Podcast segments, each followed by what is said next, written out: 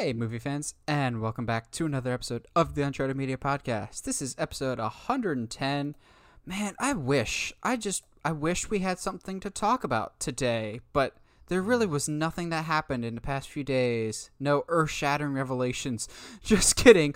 All the earth shattering revelations came, provided they came from the House of Mouse and no other company, because everyone else kind of was shook by the news that happened at, over the past few days at the Disney investor call, and no one else has brought up any information at all, including you, Sony. You're noticeably quiet with your Spider-Man news. Uh, but before we get into all this Disney stuff, because that's all we're going to be talking about today.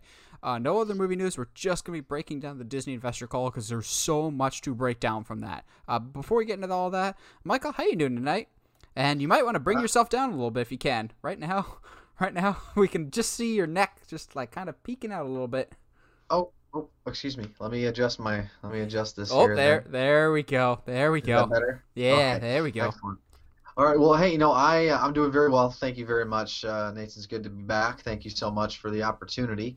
Um, yeah, it's a shame that we don't have content to talk about this week, but I'm sure we'll be able to fill our time uh, together. It, in, in all seriousness, no, what a fantastic uh, week of movie news. This this is a dream for somebody uh, like yourself, and I'm just glad to be along for the ride. Yeah, so um in case you cared at all, I don't think you do, but um the rest of the movie news for this week, uh Chris Pine is attached to the Dungeons and Dragons movie. I cannot say Dungeons Dungeons and Dragons to save my life, but he's the first name attached to it.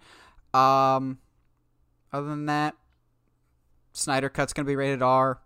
Not a whole lot of there's an iCarly reboot. Other than that, everything's Disney related. Um but uh, Michael, are you watching or are you reading anything good recently? Because I got some stuff, but we'll talk about that in a second. Uh, yeah, so I I am in the midst of finishing uh, this binge I've had on all of the Jack Ryan movies, save uh, Jack Ryan Shadow Recruit, which I've I've already seen, and that was a waste of time. Uh, I I just watched uh, Sum of All Fears uh, for the first time, like as the at the theatrical release without commercials or edits, and I really enjoyed it. I know it's a 2002 film, you know Ben Affleck, Morgan Freeman, and it really does capture the the fear and the absolute chaos around a nuclear detonation like today and like in in modern times and what that would do and I was locked in. I really enjoyed it, and then I am halfway through 1994's uh, Clear and Present Danger with Harrison Ford, and that's also pretty intriguing uh, at the moment. So uh, I've got I've got that to finish, but uh, as a treat uh, for those who have listened a couple weeks now, a couple weeks ago I watched for the first time The Hunt for Red October, which was obviously uh, the the first the theatrical Jack Ryan uh, movie. I watched that with my father, and to return to this nostalgic you know 80s 90s movies that are iconic that i still haven't seen i'm going to watch a few good men on friday. So i can't wait to talk about that and give you my brief review on that next week. Yeah, I thought I thought you were going to be watching A Few Good Men this week because I remember making the Mission Impossible slash A Few Good Men joke last week. Come on, man, you're slacking I'm, off. I'm i am slacking i'm sorry i haven't been able to coordinate with my father but uh, it's uh, we are going to get it done this friday so uh, tease a future tease for content for next week Ah, well, um, I'm doing two things. I'm going back and given that it seems very, very, very likely that we're getting um, a some form of a Spider Verse for the next Tom Holland one, I'm going back and rereading my version of the big, huge Spider Verse actual story event. Um, because I'll be honest, the first time I read it, I didn't like it. Um, and I think it's maybe I read it too fast and I didn't really retain all the knowledge. So I'm like trying to make sure I'm going extra slow on this because there's a lot of ancillary knowledge that you kind of have to go. You can't just go blind into the story. You kind of have to know the side stories that are going into it. Like the first time I read it, I was super super confused why, um, when the story first starts, our Spider Man is Peter Parker, but it's actually Doc Ock in the body of Peter Parker, and so that confused me for a bit. Like Spider Verse is not a story that you can just jump into. Um, and I'm still trying to like decode of just like, wait, but there is a Peter Parker in this universe living at the same time. So like, am I just that out of the loop with current Spider Verse? Um, but I remember still enjoying it, just being confused by it. Um, but now I'm going slower. I'm just like, okay, this is not the main. I just have to keep reminding myself, okay, this version, not the real Spider-Man. This version, not the real Spider-Man, because there's so many side Spider-Mans. Uh, but in addition to that, which is a great story, uh, Heather and I are rewatching Cobra Kai in Hmm, uh, right okay. before season three comes out because she and I watched the season three trailer, and oh my gosh, that trailer got me so hyped. Like it's one of the best trailers I've seen in a very long time. However, I would recommend those that um, are interested in Cobra Kai do not watch the trailer for this one for season three before watching Cobra Kai because it basically opens with the massive cliffhanger in season two, which is like Sherlock season two level cliffhanger of I need answers right now. Um, but Cobra wow. Kai, no, like Wow. like season two's Cobra Kai cliffhanger was just like, holy crap, there is no possible way the show can go back to the way things were after this. Hmm. And like this changes everything and you're just kind of like, oh, they just went there. Um but I keep singing Cobra Kai's praises and I will continue to do so because it's phenomenal. And they're uh they show from the trailer for season three that they're just gonna keep um going to the well of really deep Karate Kid lore, like characters from the second one are showing up, rumors of people from Karate Kid 3 showing up, um, but it's always done incredibly well. So um, a rewatch is always a great thing, especially for Cobra Kai. I love that series so much. For those that haven't checked it out, it's on Netflix. Cobra Kai is so good, guys. It's so good.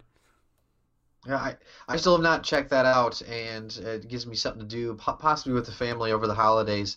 I know they've actually expressed interest in it, so yeah, thanks for reminding me uh, that it's there. And, and it's funny, uh, we were actually we talked, um, you know, off air about um, some of the things that we watched in college, and I and you just mentioned Sherlock there. I actually owe you. Uh, you know all of all of my gratitude for introducing me to Sherlock because I never would have watched that show unless you didn't push us. I still remember us, uh, you know, uh, just what, what what day did that come on? Like a Thursday night or something? And we were just like, all right, hey, make time. Okay, good. I'm gonna be back from class. I'm gonna get this assignment done. We're gonna watch it. Sun- uh, it was Sunday evenings. It was Sunday, Sunday, evenings. Sunday evenings. For the Yeah, three was, uh, Sundays that it was available. Yeah, exactly. Hey, it was fun. It helped us get through college. So uh, that's awesome. Nice, nice callback there. So uh, I'm also still a little mad at Sherlock. So the first season of Sherlock is available in 4K Ultra on hard copy, but none of the other seasons are. And that first season is so good. It's such a good cleanup, and I'm still mad that they didn't. They haven't remastered the other seasons. All I'm really asking is they just remaster season two, and then I'll just forget the other seasons happened. Because Oh. yeah, season three and season Yeah. four kind of. Well, You you are they going too back early. to the well on that, or mm. are they are they actually done? I think season four is more or less their finishing line, but also Martin Freeman and Benedict Cumberbatch just get busier by the day, so finding time for them to come back. But also, well, season four I think is the weakest season. It ended in a way that I'm like, okay, I'm kind of okay if this is how things end. Um, Mhm. but let's just say I think there's going to be a new show that Michael will be much more interested in going forward. Um, we don't have a full section for the Hulu announcements that were made, but Michael and myself want to make sure that we covered a specific show that'll be airing on Hulu. I'm not going to say I'm surprised for this, but um, Michael's probably rejoicing in the streets over there. Oh, I am. What's the show, Michael? Uh, it's an Alien series. Oh my goodness! I will just say that there were there were moments uh, last week that I'm like, okay, I expected this. I expected this. Did not expect that. I have been following the Alien developments um, since I was in high school. Following, you know, once once I knew that uh, Ridley Scott was coming back in into uh, direct, and I was thinking, okay, maybe this is a way of remedying the awfulness that was Alien 3 and Alien Resurrection.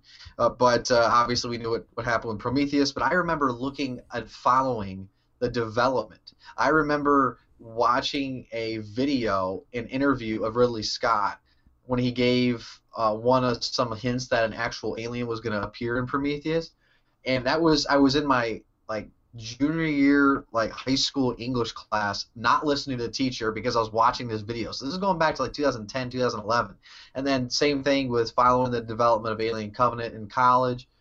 Uh, and figuring out like what what are they going to do with this series going forward and sure enough one of the names uh, that came came up during that entire college run that I looked at this was Noah Hawley. They were trying to get Sigourney Weaver to come back. They're trying to get these these alternative um, stories told, kind of wrestle it away from Ridley Scott and his basically hell bent mission on talking about you know androids and how they related to the development of the aliens. It was just really really dumb. Well, the Neil Blomkamp got thrown in for a little bit too. Oh, I and remember they were the going to try to tell a new story with Sigourney Weaver. I remember the yeah, Blomkamp yeah, time. they like there was a lot of stuff in there. Well, It, it was it was very strange, and so it was all gone dark because Alien Covenant was a box office flop. It's not going to make money, and it doesn't matter how popular Ridley Scott is. You know, 20th Century Fox at that time was not just going to hand him over 200 million to lose it uh, over and over again. So um, this news and having it be in a TV show, um, I would I will say is actually brilliant because last year. Uh, it was celebrating the was the 40th anniversary Alien. There was some YouTube uh, clips of these little shorts that released on YouTube celebrating the 40th year, and even though they're not like phenomenal, they do demonstrate a way that without a massive budget, you can make pretty creepy and like nerve jarring type of content. And when this show with this type of guy involved, being Noah Hawley and his dedication, Nathan, forget what we just talked about Sherlock. You're 100% right. I am 100% on board. It was the biggest surprise of the evening. I, I couldn't be happier. uh, looking back on it, uh, Blomkamp not doing an alien thing is probably the best thing to happen to the franchise because um, it was all downhill after Yeah. District Nine for Blomkamp. Unfortunately, I You know, that's true. I'm cautiously optimistic. I'm like 50-50. I could teeter either way, and here's why. Uh, Michael obviously cares more about Alien than I do, and that's fine. I think Noah Hawley's a good addition to this. He's been attached to this for a little bit. I feel like early in the year, before it was even a series, there was talk about him doing. He's been Yes. he- he's wanted to do this idea for a while. The big problem is Ridley Scott is not going anywhere. He is still executive producer on this show. And you has been and I completely agree. You've been very vocal on this show and just offline about Ridley Scott is the creator and also the destroyer of the Alien franchise. It's like George Lucas of he started something good and then just crapped on his work later on when he got all existential with his life, just like George Lucas. Yes. Um, like I like Alien and Aliens. I even like Alien versus Predator, even though Michael is not so hot on it.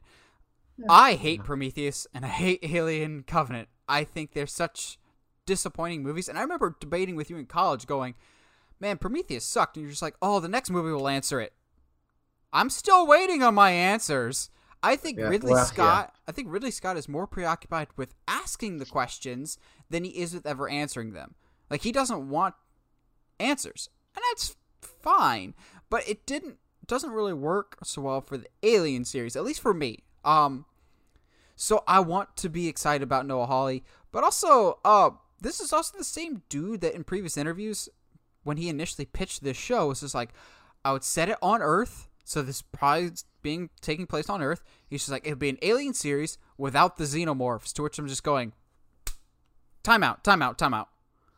That's not an alien series then. If you don't have xenomorphs, so I'm I am worried though that this will be alien in title to get the casuals in, and it'll be the world. Oh, it might have the Gotham effect of it'll have a xenomorph in the final episode. That's my biggest concern right now. But this was before Disney really backed it fully and was just like, no, this is going to be one of our flagship shows on Hulu. So I think maybe that changes it.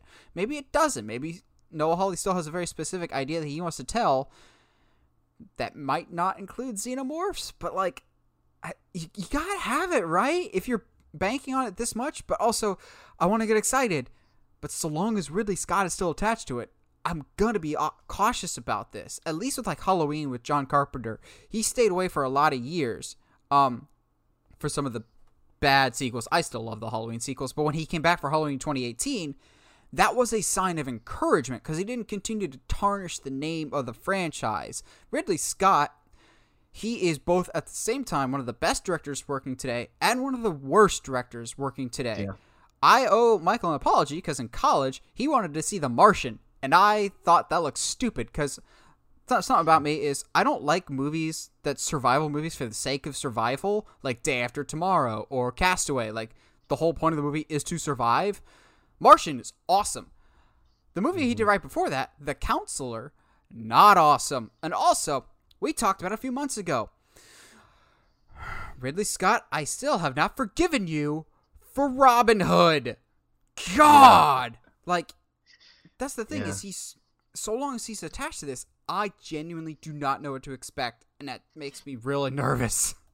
Yeah, that's that's that is a very very fair point. Now, I guess uh, my question is, what what do you think about it being on Earth? That that I that if there's anything that gives me pause, it's the setting. It's not necessarily the fact, uh, the lack of of like an of actual xenomorphs or whatever. It's actually it's, I actually have a lot of confidence because Disney's the one that greenlit this, and I I do trust them in this arena. I do. Um, because they've they know how to read a box office and reviews just as well as we do. I don't think they would greenlit something that they don't think that would actually make them money. And what they've seen is like we want this. We want what made Aliens and Aliens special, and that was a strong main character and a xenomorph. That's and I think Disney would approve of that. I'm just curious more about the setting because like I, can you do you think they can tell a claustrophobic story on Earth versus like on a spaceship where there truly is nowhere to go? Uh, yeah, because basically, and again, I already brought it up, but just have Halloween, but instead of Michael Myers, it's a xenomorph that maybe some people. Uh oh, I'm formulating a light bulb. That's never a good idea. Okay. The show starts off with a regular town thinking it's a wild animal attack, and then things just start to escalate further and further, and people are just like, yeah, this is not an animal. Like, do it like how Stranger Things introduced the Demogorgon at first. If we don't see it, and it just Oh, attacks all people. Exactly. I'm I'm I'm hundred percent on board. Like like any of those type of shows where it's like a backwoods small country town, not a lot of resources. It's it's late. You know, it's it's a very cold. It's like in the fall. It's it's it's winter time, so it's you know it's not a lot of. It's like I don't know what what am I going for here. Um, it's just a very dark and more depressed mood. Um, and yeah, that that is I can already picture that in a way. It's kind of unnerving. Now, I guess one thing I have to ask you about Ridley Scott real quick. Isn't he attached to that new HBO show, that sci-fi show that's gotten interesting reviews so far? I don't know what which one I'm thinking about at the moment, Oh, unless it hasn't come out yet. um, oh, I know. I think I know which one you're talking about. I mean, Ridley Scott can be with whoever he wants to be. It's his choice. Making it sound like I'm in a relationship with Ridley Scott here. Um, I don't think, as we'll talk about somebody later when we talk about Star Wars stuff, I don't think directors have exclusive contracts. Like, let's say a certain Wonder Woman director is allowed to work for both Warner Brothers and Disney. James Gunn's allowed to do it. I'm sure Ridley Scott can do it. I'm sure Ridley Scott can ruin whatever franchise he wants to ruin. Oh, it, it Raised by Wolves. That's on HBO. That Max. that's what it is. There's know- something by wolf wolf related. I didn't realize. Did you have you checked that out at all? I have not. I haven't watched any of my original HBO Max content since Watchmen. Oh, gotcha. Okay, awesome. All right. well, hey, that's great stuff. Thank you for giving a little bit of time to this. It means a lot. I appreciate it. Now for our early to late 20s, all that demographic, I'm sure all this is just great news to you as we're going to talk all about all the Disney stuff. So we'll go Disney, Lucasfilm, because there's both Star Wars and Lucasfilm, and then we'll round out with the Marvel stuff. So kind of in the order that they presented at this meeting. Um, they dumped a bunch of stuff. Just um, regular Disney, um, Disney Pixar, so we'll all kind of lump it together. I want to start with the one that I'm sure Michael and I disagree with the most. Lightyear. So, before Michael poo-poos anything, let me explain what this is. We are getting a Buzz Lightyear movie, but not how you would expect. We are getting a movie about the character of Buzz Lightyear, not the toy voiced by Tim Allen. It is about the man that inspired the toy line. And here's where Michael checked out, tapped out immediately. It's voiced by Chris Evans. Here's where I'm okay with this. I am okay with anything in the Toy Story universe. Toy Story holds a incredibly special place in my heart. It was my first movie in theaters. It was the very first video I ever did on the Uncharted Media back then Movie Guy 17 channel. Um, was is Toy Story 4 a good idea? Jury's still out on that, even though I like it. Um, so I'm I'm game for anything Toy Story.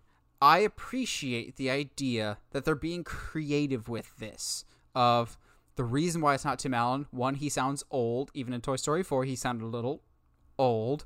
Um, but two, it's not Tim Allen because the character is not Tim Allen. It's who inspired the character of Buzz Lightyear. Who was the original Buzz Lightyear? And now some people are just like, well, we had that in Buzz Lightyear of Star Command, which where is that on Disney Plus? That was my, one of my favorite shows ever. I could still remember the opening. Y'all ready? Calling Buzz Lightyear, the galaxy's greatest hero.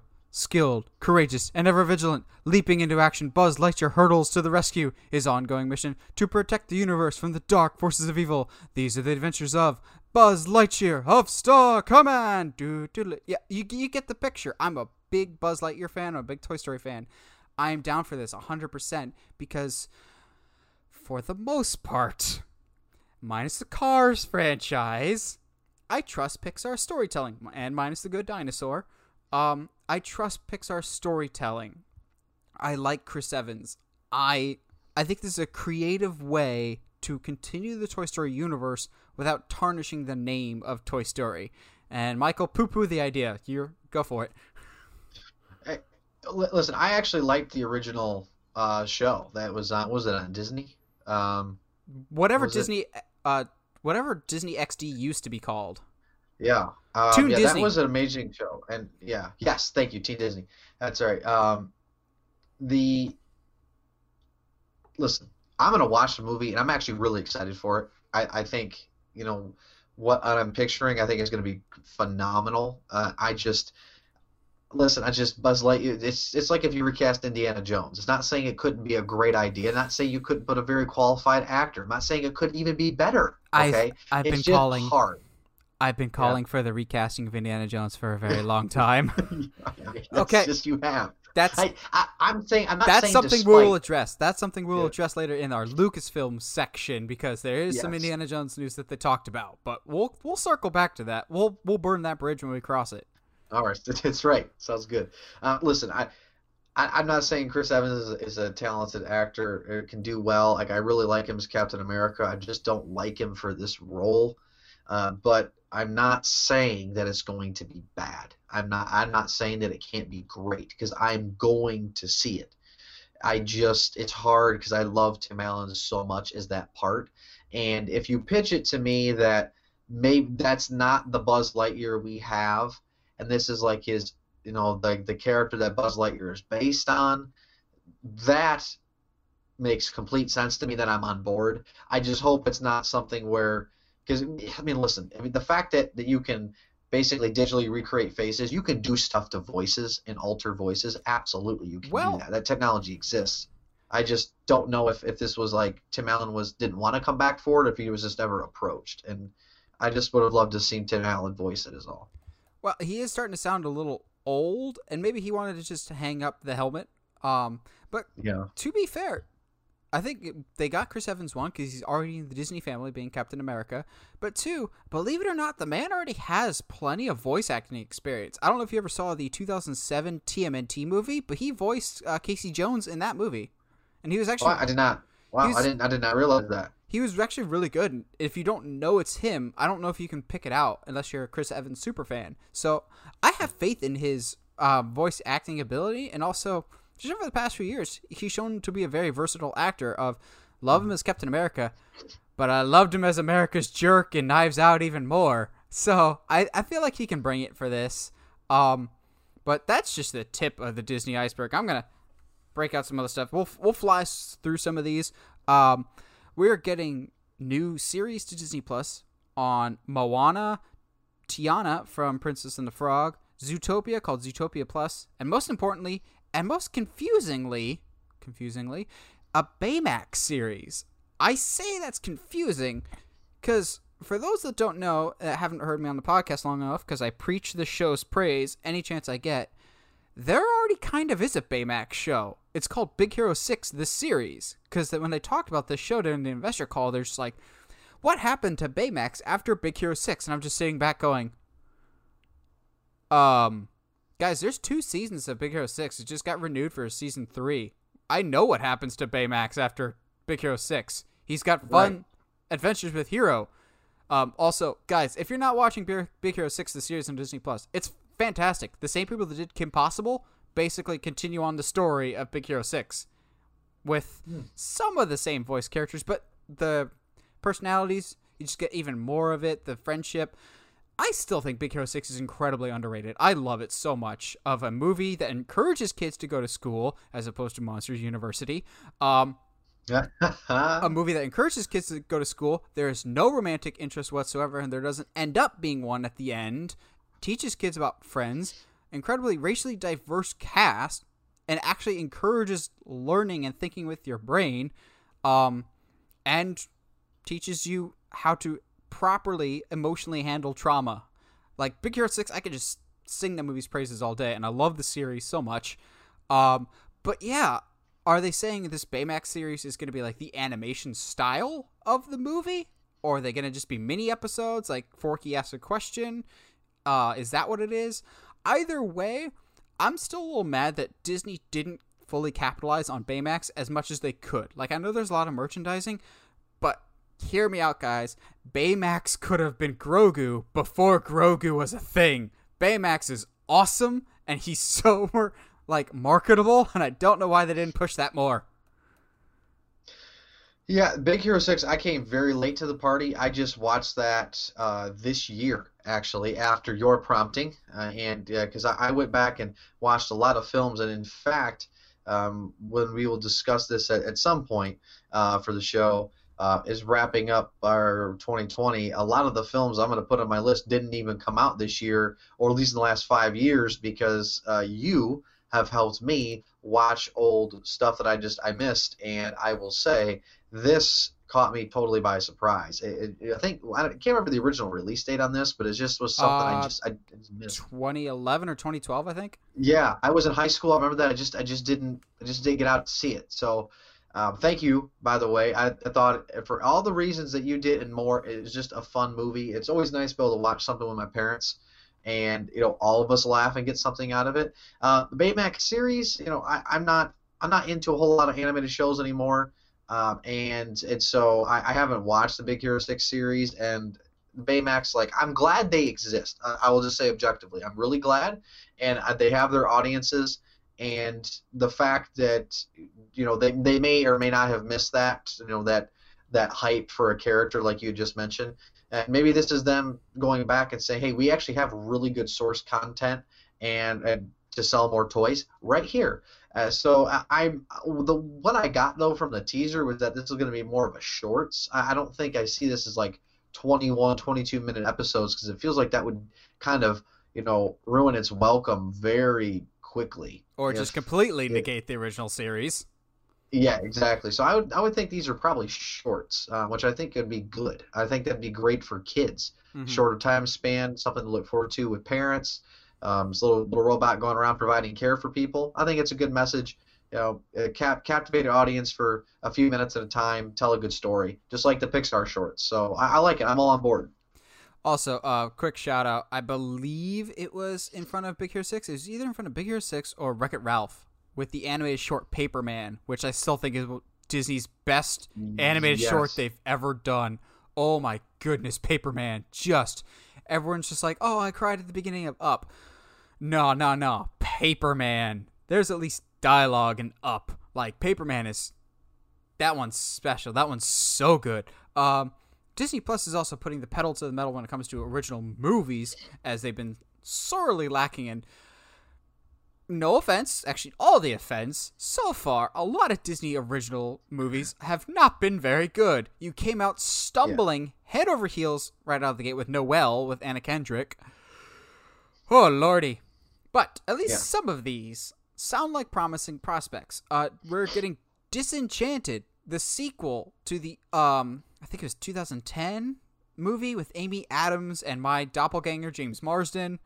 I'm okay with this. People have been asking for this sequel for a very long time. I'm I'm very much okay with this. I it's not my favorite Disney movie, but I'm like, yeah, let's get a sequel to this. That's fine. Um, we found out that Robert Zemeckis' Pinocchio, uh, Peter Pan and Wendy, which will have Captain Hook, um, starring uh, being played by Jude Law, and I know some of you are going to be excited for this. Hocus Pocus 2, all of them will be coming to Disney Plus. Uh, I can't say I'm excited for any of these because Robert Zemeckis to me has not had a good movie in a very long time. He's cared more about technological advances than actual good storytelling lately. Like, guys, go back and watch Polar Express. Does not hold up as well as you think it does, and it's kind of creepy. The animation really does not hold up. Uh, I like Peter Pan. It wasn't one of my favorites as a kid. I'm curious about Jude Law as Hook. I actually think he really killed it as Dumbledore in Crimes of Grindelwald, as bad as that movie was. But Hocus Pocus 2, I know there's going to be a lot of people that are excited about that. I'm not one of them. I, the hill that I will always die on is Hocus Pocus is the single most overrated Disney movie of all time, and I do not understand how people like it. But if you do, that's awesome. You're getting another one. Enjoy your cheesy, stupid movie. Well, here's the question. Thir- it's uh, so the first uh, Enchanted movie that came out in 2007. Uh, Oh, thir- yeah, so- what? yeah, like so. By the time this movie releases, you know, we're gonna get to like a ludicrous 15 years later.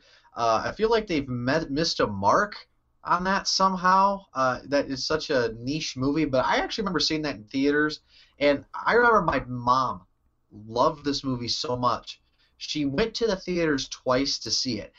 That never happens, Nathan. That never happens. So my mom is, is going to be very, very pleased that when this comes out. And so yeah, it was it was actually a great movie that it surprised me and entertained a lot of my family members. And it, again, we have we share this bond. We we are o- like only child, so we don't have brothers and sisters to go to the movies with or growing up. I mean, if I wasn't hanging out with my cousins, I was hanging out with my parents. And so most of the time hanging out with my parents, if they're having a good time, I'm having a great time. And especially to go to a movie, which was at that you know stage of my life, which was really special. It's not as ubiquitous as it is today, or well, uh, not before 2020 happened rather. Um, to see my parents laugh at a movie that I also laughed at meant a lot, and that is one that always has stood out. So I'm actually really, I'm really pleased to see uh, a sequel to it. I'm just kind of curious as to why now, but hey, um, everything else I completely agree with. All the other films, I sure, okay. I'm glad you got content, Disney Plus. Sure, go ahead, uh, take those people's money as well as my own. I guess I'm donating to the cause regardless. Uh, but yeah, I'm not not a Hocus Pocus fan, and honestly, I don't even remember what else you just said.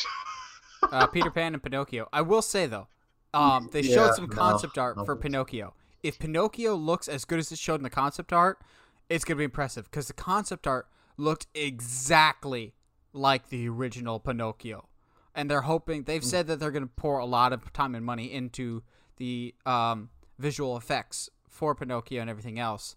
Going okay, but still, the story of Pinocchio has just never really interested me that much. Hey, Yeah. don't be bad, or else you'll turn into a donkey and get eaten by a whale. Like, okay, Yeah. sure.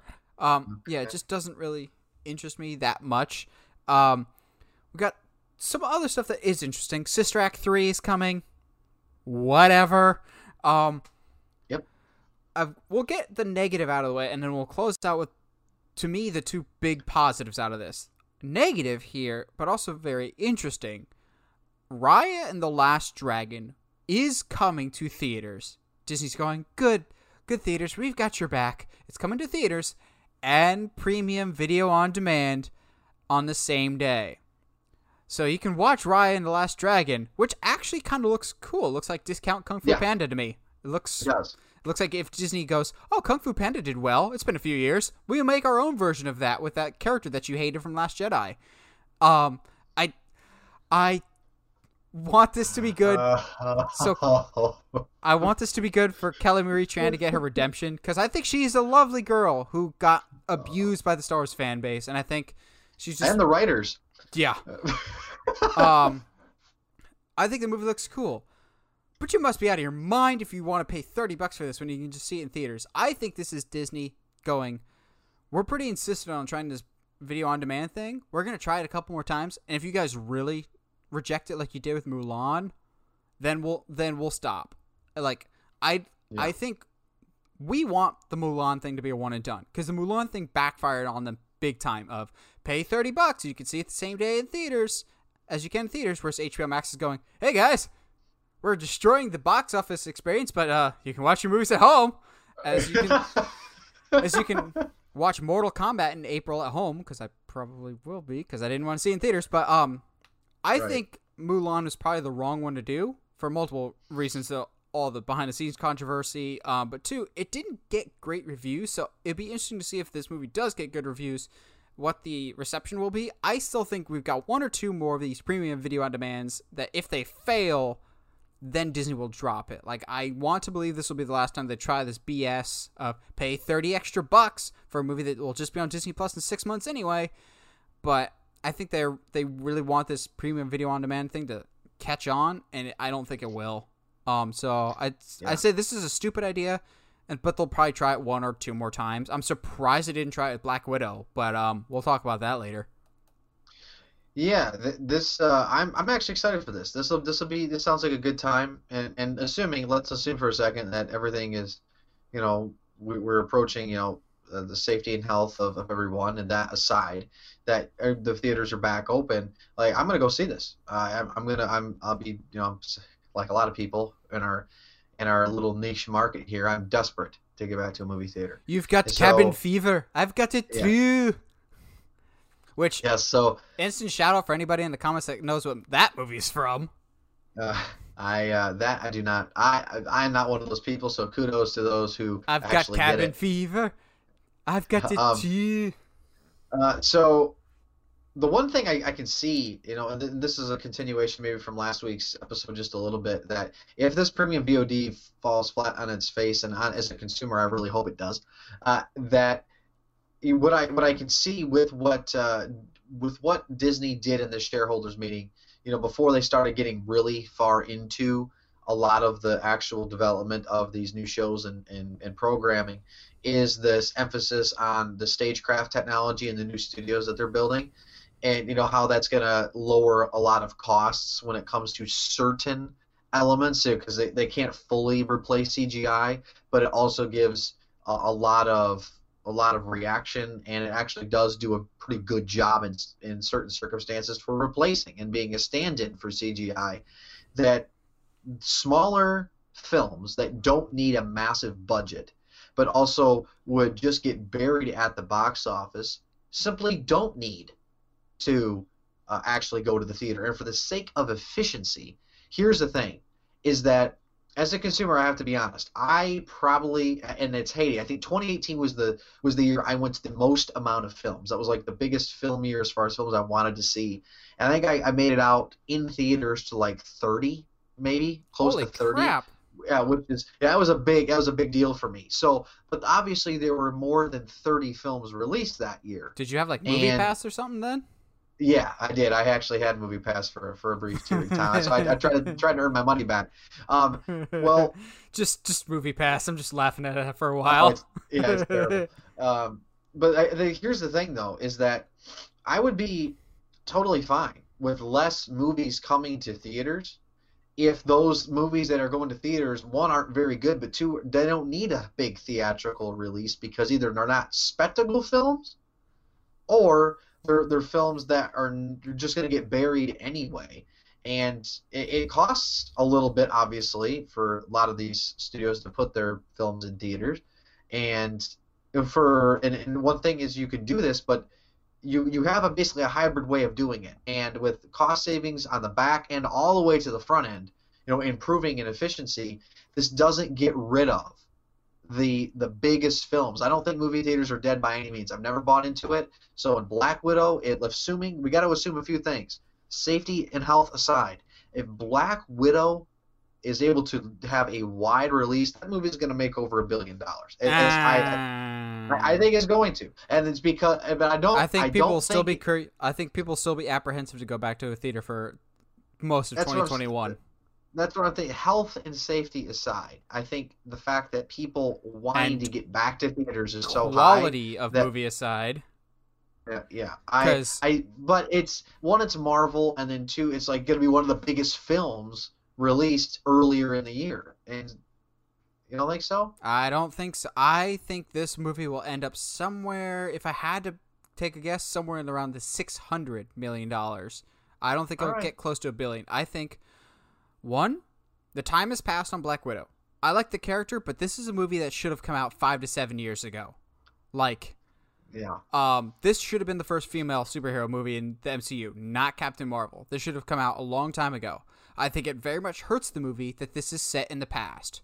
I think backtracking when Marvel's going full steam ahead, as we'll talk about later, about projects that happen after Endgame and beyond. Like, this feels like we've kind of got to get Black Widow over and done with. And I wonder if there's an Endgame fatigue. Like, yes, Far From Home made over a billion dollars, but any movie that follows an Avengers movie makes over a billion dollars. Not a lot of other Marvel movies get that way.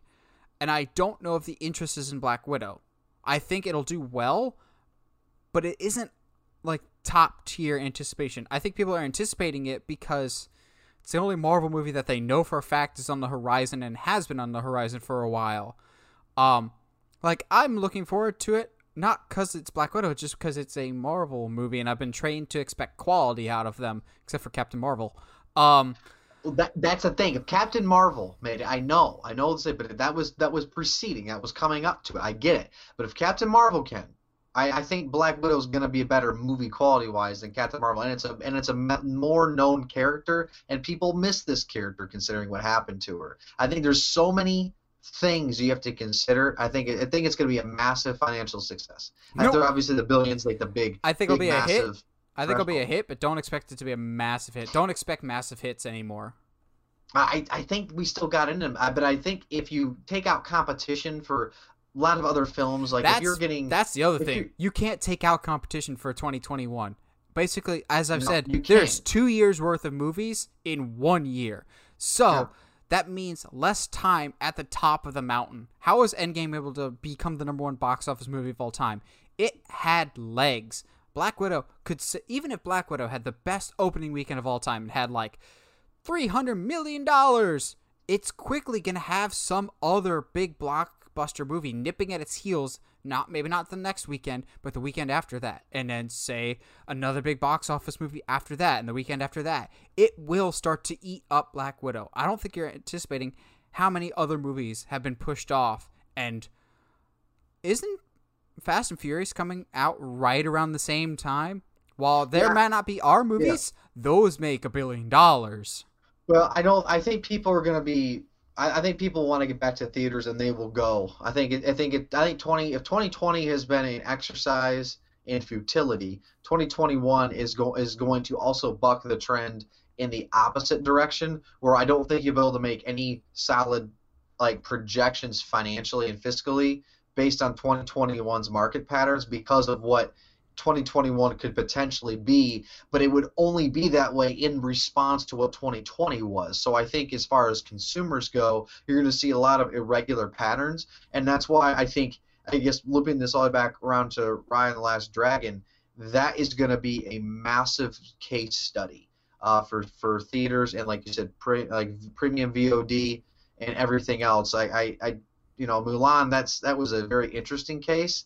Uh, but I think this is better because now we're um, basically a year removed from all of that, or uh, going to be close like nine months removed. So th- that's why you know I'm really looking forward to this, and I'm going to try to get to a theater if I can, and, and try to support the box office because if it's good, I want to support. Like me and you, we want to be at theaters anyways. Mm. So we've got two final things in the Marvel slash Pixar category that I'm. These are the things I'm most excited about. Of like these last two things, I actually like put on par with some other announcements that we got, and this that's saying something. All we are getting a follow-up series, our own version, Disney Plus's version of Cobra Kai, if you will, to the original Mighty Ducks, with Emilio Estevez coming back. That's awesome to me. That's a great idea. Um, people have been clamoring for something Mighty Ducks for a very long time. It's a very beloved franchise. To me, it's like the Sandlot of hockey movies, um, and it just works. Um, please don't reboot the animated series. I don't know what the heck that was. it was an attempt to sell McDonald's toys. I'm gonna guess. It was just weird.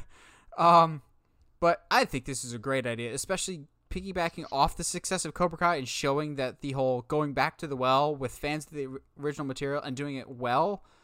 Um, like I never watched it, but Heather watched a lot of Fuller House. She said that was great. I think it's kind of that same thing of if you do it well, people will enjoy it. So you've got Emilio Estevez coming back. Oh, I forget the actress's name, but the mom from Gilmore Girls is also set to be in the series. I think this is a great idea. However, and this may surprise some people, that's not the thing I'm most excited for. The thing I'm most excited for is we are getting a live action CGI hybrid on Disney Plus of Chip and Dale Rescue Rangers. And I am so on board with this because, one, while they weren't my favorite, I like Chip and Dale's Rescue Rangers. I'd watch it on Toon Disney. I'm excited by who's involved with this. This is being made by the Lonely Island guys of Akiva Goldsman and Andy Samberg, and Chip and Dale are going to be voiced by Andy Samberg and John Mulaney. I could not have asked for a better combo for Chippendale. I love Andy Samberg, but more importantly, I love John Mulaney. He was fantastic in Into the Spider Verse, Spider Ham, but also, if you haven't already, he's got some fantastic stuff on Netflix. His stand-up specials are just outstanding. I love me some John Mulaney. I think this is a great pairing. It it's also not one of those franchises that people think is so beloved of how dare you touch that thing. It's like DuckTales. They rebooted DuckTales a few years ago and did just as well as the original. People really like the new DuckTales, and now it's canceled. Um, but if you have people that grew up with the originals that are now old enough to make that stuff for themselves, they pour that love and appreciation back into it. So I think you've got people that watch the original Chippendales Rescue Rangers wanting to go. I have my own ideas that I had as a kid that I want to make as my own movie, and now they're old enough to make it happen. I think this is a really, really cool and clever idea. This is Disney going to the well of they're not just going, let's just make a live action reboot of this, that, or the other thing of Disney Renaissance. Let's actually dip into our catalog a little bit and Mhm. think about some fresh ideas. So, um, Bob Chapek, where's my Treasure Planet movie? If you're diving deep into your lore there. Oh man, you just I was honestly I was praying for that announcement for you while we were watching the stream. I went, oh, I said, oh Lord Jesus, please give Nathan what he wants, please, because my phone's gonna blow up as soon as they say it. So I'm sorry. There's still hope. Okay, there's still hope for you. we can't have nice things. There's more hope for Man of Steel 2 than there is Treasure Planet, which Yeah. we'll talk about that in the coming months. Yeah, the, these this new so I love the Mighty Ducks. I did not like Mighty Ducks three. I liked the first two. They were quoted with my cousins. My cousins and I loved playing street hockey. Like we loved it. Uh, growing up here in Michigan, uh, Oh, we grew up right okay. in those. Yep, I was Yeah. about to say, you were street hockey, but then Michigan. Yep, that makes sense. Yeah, uh, and so pretty much like how Indiana people, all the Hoosier people play basketball. Like Mhm. anyone's good at basketball if you play Indiana. Somebody in Michigan has some sort of uh, uh, skills with a stick and a puck. It's just it's just kind of like who we are. But uh, when those movies came out, they were right at the time when the Detroit Red Wings were just on fire. Uh, they they had some iconic players, uh, multiple Stanley Cups, so it, it fed into that whole that that culture. And so those movies to me meant a lot more than just they were just cheesy Disney movies. I also appreciated the fact that they had a lot of like kind of edgy humor in them. And on paper, I am all for this. I just did not like the the little sizzle reel we got for it. It, it seemed too Disney and not enough little like because like the first like Mighty Ducks, like there's some stuff in there that I would not like want a kid to, to watch, and that's what added to like kind of like the overall kind of somber tone, which I appreciated. It, it seemed more realistic, and this one just seemed kind of like more fanciful, which I just I didn't really care for some of the dialogue they chose to highlight, and it just was like, yeah, this doesn't seem like me. I love it in theory, yeah, for maybe a new generation of younger kids, but it, it didn't hook me. And what the Chippendales thing, Nathan, I'm sorry, I don't have anything against it or anything for it. I know nothing about that. That's fair. About that source material. So um, okay, no. so you're talking about your appreciation for Mighty Ducks and got me thinking. If we're getting a reinvention of Mighty Ducks, um, could we revisit and maybe reboot Heavyweights? Because that one's awesome. That's not a bad idea. Not a bad idea at all. Uh, I never got into that as much, but I will say that I know there would certainly be an audience for it. Well, I mean, we already got a sequel. It's called Dodgeball. oh man, that was was that Will Ferrell? Was that like when we were in ben elementary Stiller. school? Ben Stiller. Oh, oh my goodness gracious. So yes, Michael has the difficult task. We're gonna talk the Star Wars and Lucasfilm news, but we're gonna try our best to keep this as brief as we can. Yeah. Because, okay. or else this would have been its own episode. Not only how much they dropped, but just how much any one of these news topics could be their own discussion here. Um, is there anything like le- not lesser, but just like we could talk about this quicker? Let's see. Um, Bad Batch. We're getting a Bad Batch series based off the Clone Wars. Yay! Right there with you. Next. Um, Ahsoka series. Yay!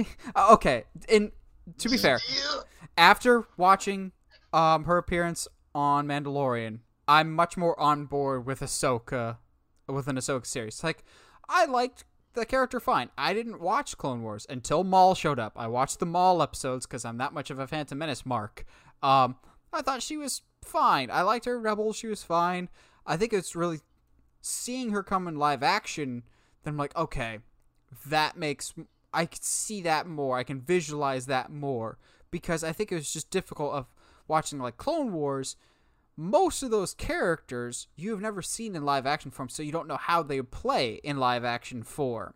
Um, and so when Ahsoka finally shows up, Mando, I was just like, okay, I can see this. Plus, Mando is clearly setting up events for an Ahsoka spinoff of why does she want to know where, spoiler alert, why does she want to know where Grand Admiral Thrawn is? For those illiterate people like Michael who never watched Rebels, um, there's a reason why she wants to find Grand Admiral Thrawn because y'all slept on Rebels and now y'all asking us, um, was something explained in Rebels? And we're like, yes, it was. You should catch up and watch because it's actually pretty good. Um, so also has one of the best fights ever with Ahsoka versus Darth Vader. Oh, um, I'm okay with this Ahsoka series. It's it's fine. I won't say it's the one I'm most looking forward to. I have one that might surprise you, Michael. Uh, one of the series that I'm really looking forward to. Uh, but I'm just gonna guess that you're looking forward to this one. Uh, yes, very much so. I love Ahsoka because it they never gave up on her, and she's so different and better than what she was from the introduction with the Clone Wars movie. Oh, you mean when she was the worst character I, ever? Yeah, yeah. But listen, the the possibilities here are what excite me because um, I'm not a big fan of Rosario Dawson. I know that might be a sin, but because I do like Ashley Eckstein, obviously I know she doesn't translate to live action. I get it. Okay, that's not my argument. But I but I just I love the character and, she, and it's her character. Um, and and that's that's kind of for me how it always will be. But with Temuera Morrison being here with Mandalorian, the possibilities of having him play Rex uh, is very high in my opinion. Okay, quick and side with, tangent. Uh, you know, hey. Quick side tangent. Uh, speaking of Temuera Morrison, did you think it was weird that they didn't announce a Boba Fett series? Uh, no, because I would not want to see the Boba Fett series. But that, I, I, I regardless of if you want to see it, that's been rumored for months now.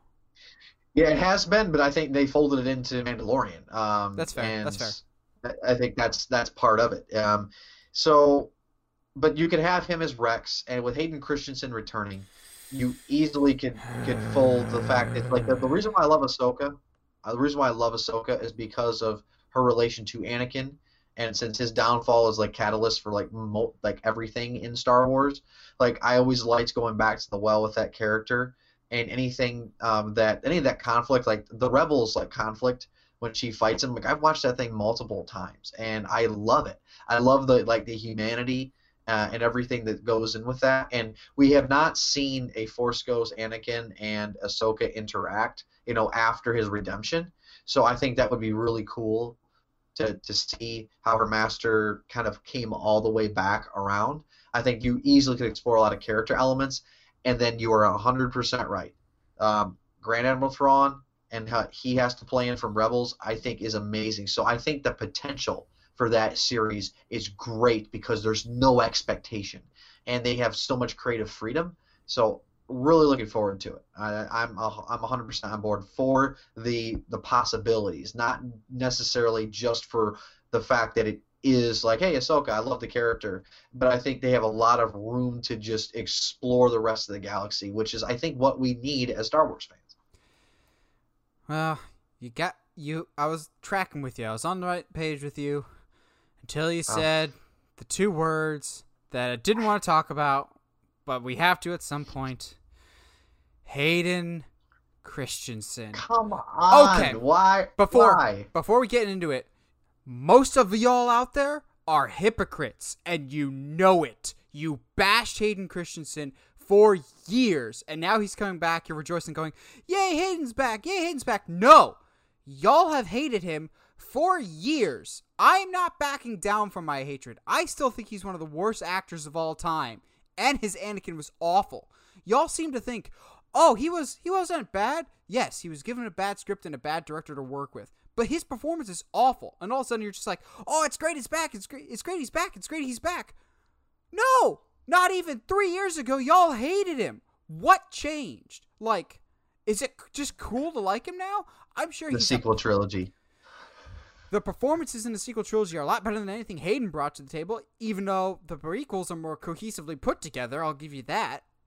Like, yeah. I think Hayden, I'm sure Hayden Christensen is a wonderful man and a kind person. I've heard nothing but wonderful fan interactions from people. That being said, it doesn't make sense for him to come back. It really does not. Because in A New Hope, Vader says, When I left you, I was but the learner. Now I am the master. Only a master of evil doth. Like, there has been no confrontation between them in those 19 years. It does not make sense. And also, just, y'all hated Hayden Christensen for so many years. And all of a sudden, now you just like him? Like, I just don't get it. Like, it's the same thing that I have issue with the Zack Snyder thing. People hated Man of Steel. They hate Batman vs Superman. But now that Snyder Cut's coming out, they're just like, oh no, his movies have always been underappreciated and people just misunderstand them. No, stop yeah. wish washing and just stick with the side. I want to be proven wrong. I think with a credible director, maybe Hayden Christensen can be good. But until he proves me otherwise, I'm not looking forward to his return like everybody else is. I won't back down from that. I think this is stupid. However, as I have my big rant, there is, if I'm the storyteller here, and I trust Deborah Chow, who's the showrunner for Obi Wan, uh, because he's returning for the Obi Wan series as Darth Vader, in case we didn't say that. I'd be curious if they bring him back for one thing, and that would be more or less to fix his prequel appearances, because it's no secret that he's like the biggest weak link in the prequels. If they use him in flashback scenes to solidify the bond between Obi-Wan and Anakin, then I'm okay with that. Because I know yeah. there's some prequel lovers out there, and I'm one of them. I like the prequels, but there's some prequel lovers out there that are just like, the bond between Obi-Wan and Anakin is so strong. In the Clone Wars, it's strong. Clone in the Wars movies, in the movies, they have like two scenes together, and that is it. There's zero chemistry. If they build that chemistry and kind of retcon it into the movies, then I'm more okay with it. But I'm still hung up on this. Why? Why do we have to bring him back? It logically just does not make sense, other than pure fan service for a very strange grouping. Like, I again, I don't get it. Y'all hated Hayden Christensen, and all of a sudden, just overnight, seems that people like him again. Like, it doesn't make sense to me. Maybe I'm just overreacting here, but I until he proves otherwise, I don't think he's a good actor, and I don't understand his rationale. Uh, I mean, I certainly can understand your hesitancy. Uh, I think it's it's a harkening back. I think people are nostalgic because yes, people ripped on him, but then the Last Jedi happened, and people realized, well, why do we love Star Wars? And why do why are the prequels, even though they're they're not great stories, like as far like as far as like plot and character development, everything. There's there is there is a broadening of like this is a tragic story that happened to this main character, and the world building of the prequels was amazing. That's the one thing the prequels did like better than any other Star Wars story I think that's been told is that that trilogy broadened the universe, introduced us to so much more, and even though I didn't think they did the best job at doing that, like the world building, that like the the lore that came out of those films is amazing, and seeing the response at D20 was it D23 a couple years ago. Um, I think people realized that just in the same way that they they just crapped on Jake Jake Lloyd is that you know these are just people like we can hate on them whatever but like the fact that we're hating on them shows something more about us than than it does on them to begin with. And he was given a bad script. He was given a bad director. You know what I could do with a bad script and a bad director? Also act badly. So But I also- understand. But I get, also- I get it. I'm coming from the point of view of I've seen him on other stuff, and I think he's Yeah. bad in other things too. Like yeah he was in that movie Awake and also in Jumper is it's not great Yeah, I, I get it I don't get think I've seen him in anything good. That's the problem. Like he's even a Yeah. he's a more dull version of Sam Worthington. Like, and that's But- saying something. So, but why did Disney bring him back? If they know he's bad, he's not going to receive well. Why, Fan why would you bring him back? Fan service. That's all Disney has been really about. And to be fair, they did a lot of fan service during this panel. Yeah. Yes, they did, and, and I, I think I have high hope for that. But I think people want what they felt, even though they were disappointed with the stories. It was still Star Wars. So that's the biggest. That's the biggest critique of the sequel trilogy is that it did not feel like Star Wars to in in, in, in its worst critiques. Like like the worst critiques of the original trilogy and any of the other spin-offs and the other and, and the and the prequels and the other TV shows and the video games is that you're you're not going to hear this complaint. It did not feel like Star Wars, but that is exactly what you got from the sequel trilogy. And when people see Hayden Christensen, it's like, well, that's Star Wars. I mean, he is synonymous with the most important character. So I think people are But not in a yes, good they're one way. being hypocritical. Yeah, Yeah. I understand. I understand. I'm not making an excuse for it. I think you are 100% valid and you're calling out. Uh, however, I think secondly, people might be a little biased. to The fact is like, just give me something that I can cling to that feels like Star Wars. So I, I think that's why people uh, are going to appreciate this. But Obi Wan series, man, like again, you have you have a you not you don't have as much creative freedom as you do with Ahsoka uh, because of that line that you that you referenced. But my goodness, like this, we knew it was coming. I'm so happy. Hayden Christensen did catch me off guard. I, that was like a pleasant surprise for me. So I do have to deviate from from your point of view there. But A my point of goodness, am I view? pumped for this? Are you, I mean, do you, do you think? Yeah, from a certain point of view. Are, are now? I didn't a chance to ask you, Deborah Chow, Obi Wan. Do you like that pairing? What what do you what are your reactions to that? I am so on board with that because still to this Mm-hmm. Okay. day, Deborah Chow has directed my favorite episode of The Mandalorian, which is episode four of season one, with all the Mandos helping him out. Um, Oh yes, okay. that I love that episode so much. Um, but also, for anybody that knows me and Michael knows me well, Ewan McGregor and the character of Obi Wan has been my number one favorite movie character and like biggest movie crush since 1999. I've had a man crush on Ewan McGregor for over 20 years now, and I have been begging, pleading, and praying to high heaven since before we were in college. The day Disney bought Lucasfilm. I've been asking Obi Wan, Obi Wan, Obi Wan, Obi Wan. I've been following that development forever when it was supposed to be a movie, and then thanks to the failures of Solo and Rogue One, we didn't get Obi Wan. I still think we should have opened with a Kenobi movie because Rogue One it's not for everybody, but um Solo was a huge misstep because Yes. people weren't asking for it. People were asking for Obi-Wan. And then when Solo flopped, you're just like, well, people don't care about prequel movies. No, people told you they weren't interested in Solo and then didn't go see it. So you just don't want to admit that you didn't listen to the fans and you just pushed on with your own agenda and it didn't work out too well. However, I will say Solo does live on, and it is kind of the show that I was shocked, but am most happy about in that we're getting a Lando series for Disney Plus. And I'm actually, besides Obi Wan, this is the series I'm most looking forward to because I think they're going young Lando. And as much as I think Solo was just fine, I liked it more than Rogue One, but also I not remember like anything about it. I thought it was very unmemorable, but given Kathleen Kennedy's decision to fire the directors with two weeks left to go, that's what you get when you rush out a production.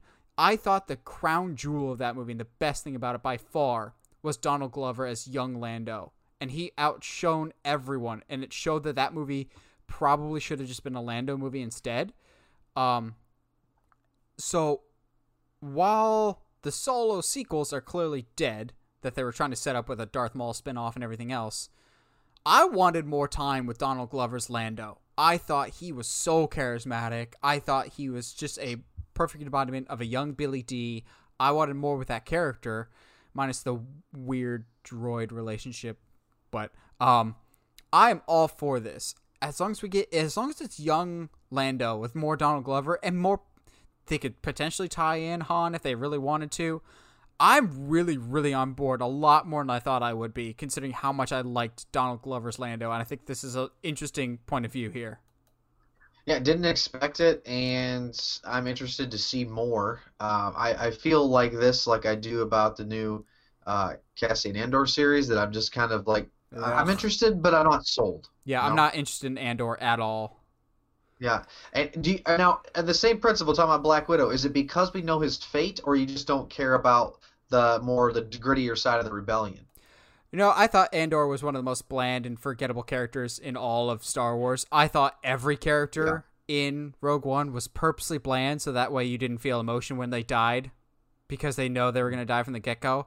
Like I don't mind Gareth Edwards movies, but all of his movies he's got very bland characters. Looking at you Godzilla, um, they're just people. They're not memorable characters. And I think the only memorable character is the one that's not even human with K2SO.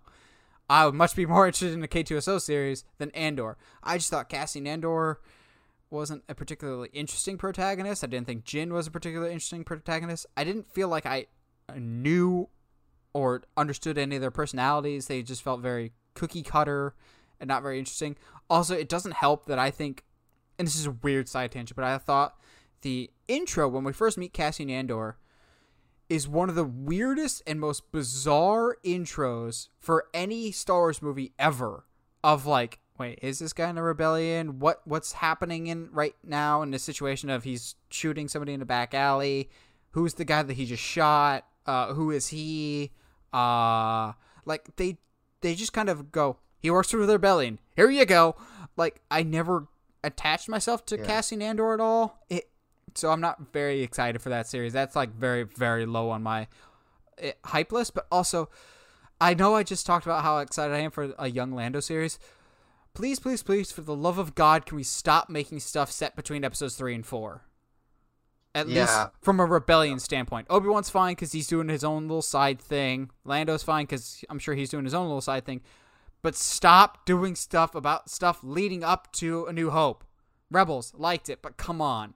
Um, yeah, it's it's not expanding the universe. Um, some shows are, um, but uh, the the rumored movies uh, didn't we didn't get announced. I, th- I think you know I, I will say this. I'll go out on a limb. The stuff that wasn't announced for Lucasfilm is more interesting than I think anything else. Uh, because of the because we've been talking about the the High Republic era, which we'll talk about just a second. But like there were rumored movies like that's where they were going to be going for. And I think maybe those got switched up with some of the TV TV shows, but like what Disney did not announce with like with Lucasfilm, I think is more interesting than what they did, or at least close to it. Well, actually, you do bring up a really good point that is in my notes of you talk about stuff that they didn't announce. You know what they didn't announce at all? Any content whatsoever having to do with the sequel trilogy. They are done with that. They're like, we done goofed AA Ron. We're not doing anything with the sequel trilogy. We may come back to that in 10, 15 years when young kids like them because I know some of y'all are mad at the sequel trilogy, and you're right to be that way. But believe it or not, in 10, 15 years from now, there are going to be kids that love these movies more than any other Star Wars movies. It happened with the prequels. It's gonna happen Yeah. with these. It, that's that's just how Star Wars goes, and that's fine. But I think Disney realizes they done goofed with the sequel trilogy. Um, but you're not wrong with the High Republic thing. They didn't mention that anything overtly. I think they did tip their hand, but not in the way we think. Because uh, Kathleen Kennedy, I'm not gonna lie, I was really hoping when she came out, she'd be like, um, due to the success of our ongoing Star Wars shows and with our shows already in production, um, I have s- sought out further career opportunities with another organization. I'll be handing over um, control of Lucasfilm to Dave Filoni and Jon Favreau in 2021, um, with me to f- fully departing the company in 2022. I was kind of hoping for that. Still think it might happen.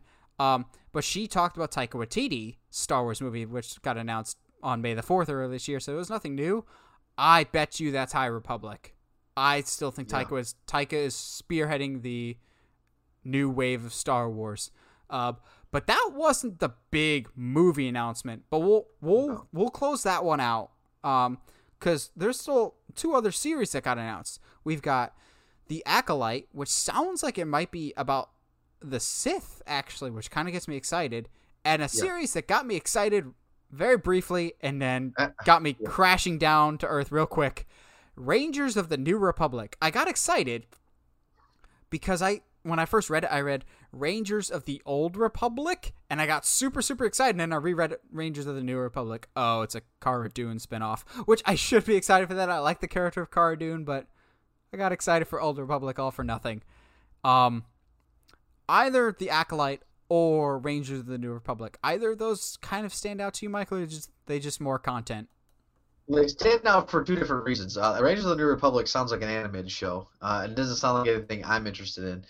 Uh, but after seeing uh, Cara Dune in, in Mandalorian, like, sure, I'm gonna watch it. It's Star Wars content. Um, the the Acolyte sounds amazing. Like the old Republic stories or anything like Knights of the Republic, like going back in time. Like night, like the original Knights of the Republic video game, that RPG from BioWare 2003 my favorite Star Wars story ever told. Like I absolutely love it from top down. And if we're gonna get something, I'm not talking about copying the source material, but just something older. I am 100% on board. You you can you, there's so much creative freedom by going backwards and telling stories of the Sith and the Jedi and how we got to like use the Force and like maybe even the creations of lightsabers themselves. Like I think those are just cool things. But to tell it from a Sith perspective, I am just I'm not wondering. Like th- this is it's a female it's a female centric show. Is that right? I, I It's believe a- so. Do we do know that? I believe Yeah. so. I'm wondering if. Yeah, I, th- I think I think they mentioned that, which uh, I, again, hundred percent on board for as well. But this this idea that is going to be in this High Republic, so cool to me, and I'm just praying. I'm praying. I'm so praying. Much like your Treasure Planet, and much like your Obi Wan thing, I'll say your Obi Wan plea is this: Disney, listen to me right now. Uh, it is December 15, 2020, for your Acolyte show please, for the love of God, introduce Darth Revan as a character in this new nope. Star Wars universe. Nope. Please. It I won't. am begging you to do that. It won't be in the So there you go. acolyte. It won't be There in the acolyte, but trust me, Revan is coming. But it, I don't think it'll be in the acolyte. I think it'll be in one of their movies, maybe the Taika movie. Okay. Uh, but I, I fully believe Revan is coming. Uh, but now before we get to the last Star Wars thing, Lucasfilm is more than just Star Wars. It is also Indiana Jones, which they're still going ahead with. Yes. They're like, this is the final Indiana Jones, but um, um, Last Crusade was supposed to be the final Indiana Jones, and then Kingdom of the Crystal Skull was supposed to be the final Indiana Jones. So again, I doubt it, but they're like, we're not recasting. It's still gonna be Harrison Ford, and I'm going, ah, guys, he was too old for this in Last Crusade, uh, and then he was also again too old in Kingdom of the Crystal Skull. I trust James Mangold as a director. Ford v Ferrari was amazing. Logan, wonderful. Um, Walk the Line, outstanding. Um, but yeah, I wish I could get excited for this. They've said it's coming. They're gonna start production early next year with a 2022 release. I'm just going, can we not? You talked earlier about you can't recast Indiana Jones. I've said for years that you actually can. And I know that's a lot of people will get upset about that, but Indiana Jones is based off of James Bond. Name a character that's been recast more than James Bond, except for maybe right. Spider, maybe Spider Man at the rate we're going. Um, I think Indiana Jones can be recast because, spoiler alert, we already did. We had a young Indiana Jones series once, which can we bring that back for Disney Plus? That'd be a perfect show. I want a a live action Young Indiana Jones series, and I want a Sky High series on Disney Plus. Disney, you can thank me later. Um, I want to be excited for a new Indiana Jones. I love the franchise. Uh, Heather and I actually a few months ago, they were showing cutback classics at our local theater, and so we safely uh, saw Raiders of the Lost Ark on the big screen for the first time ever. That was a lot of fun. Uh, I love Indi- I love Indiana Jones, and I want to be excited. But one, the last movie that we had was Kingdom of the Crystal Skull, and two, Harrison Ford is going to be like what 75, 76 when this movie finally comes out. Like, just anybody I don't just just let somebody else have the franchise with this. Clearly, you can't do Shia LaBeouf. Even though I love him as an actor, he's in his own hot water again right now. So um, can't do that. I just I trust James Mangold as a director, but I don't I don't see myself being super excited for this. Yeah, it's kind of hard to to. I have to try. Unfortunately, I went and saw Kingdom of the Crystal Skull with my whole family, like because my my family much like yours, they, they introduced me to Indiana Jones. I remember watching the first one with my dad, and he was so proud to introduce me to, to uh, introduce this to me. And he talked about, hey, this is this is what people loved. People had were listening to this song, they loved the theme. Here's what the crowd reaction was like. This is when people really started cheering. They went nuts at this part. Like I was just trying to relive like that the 1970s and 80s through my dad. You know, him telling me this as we're watching the film. So they have a special place for me too. And when we all went to see Kingdom of the Crystal Skull, we were all just hyped. Like it was going to be fun, and it just it wasn't fun. Like that's that's the thing is that it was not a fun movie to watch. And and as a kid, remember that that high I talked to you about going and seeing like Enchanted with my my mom and how much she loved it. Well, if I'm going to a movie and it's a special occasion, it's a special event growing up, we didn't have a lot of money, so TV, uh, so movies was a very, very special two or three times a year type of thing. And my parents did not like it because I could hear them kind of like, "Oh, this is so dumb," or "Hey, this is they're groaning." As a kid, that that kind of brings you down a little because you know you're not gonna be able to do this again. you know, you'd rather have a good time. So, all of that is to me to say that, yeah, I'm not really, I'm not really hopeful about it. But the director, you are 100% right is a good sign, but you are really gonna have to sell me on a trailer. But I don't even know if a trailer can turn around my pessimism, to be honest with you. Yeah. However, the I'll say it, the biggest surprise of this investor call was, of all people, Wonder Woman 1984 director Patty Jenkins just showing up, talking about her dad. Um, her dad was a fighter pilot who died in service, and she's just like, uh, "I've always wanted to go fast. I've always wanted to honor my dad. I've always wanted to make the coolest fighter pilot movie in that's ever been made. And so while she's talking, she's like taking off rollerblades and she's um, putting on a jumpsuit. She turns around and the camera pans, revealing an X-wing. Then they reveal the logo, Star Wars Rogue Squadron. Wonder Woman director Patty Jenkins is doing a Rogue Squadron movie. My jaw was on the floor when I read this because, as far as I knew, she was plowing full steam ahead into Wonder Woman 3 and the Amazon spin off series on Themyscira, and she might still be doing that. There's just been no rumors, no lead up to this at all. I had heard no conversations happening between Patty Jenkins and Disney. It just seems so out of left field.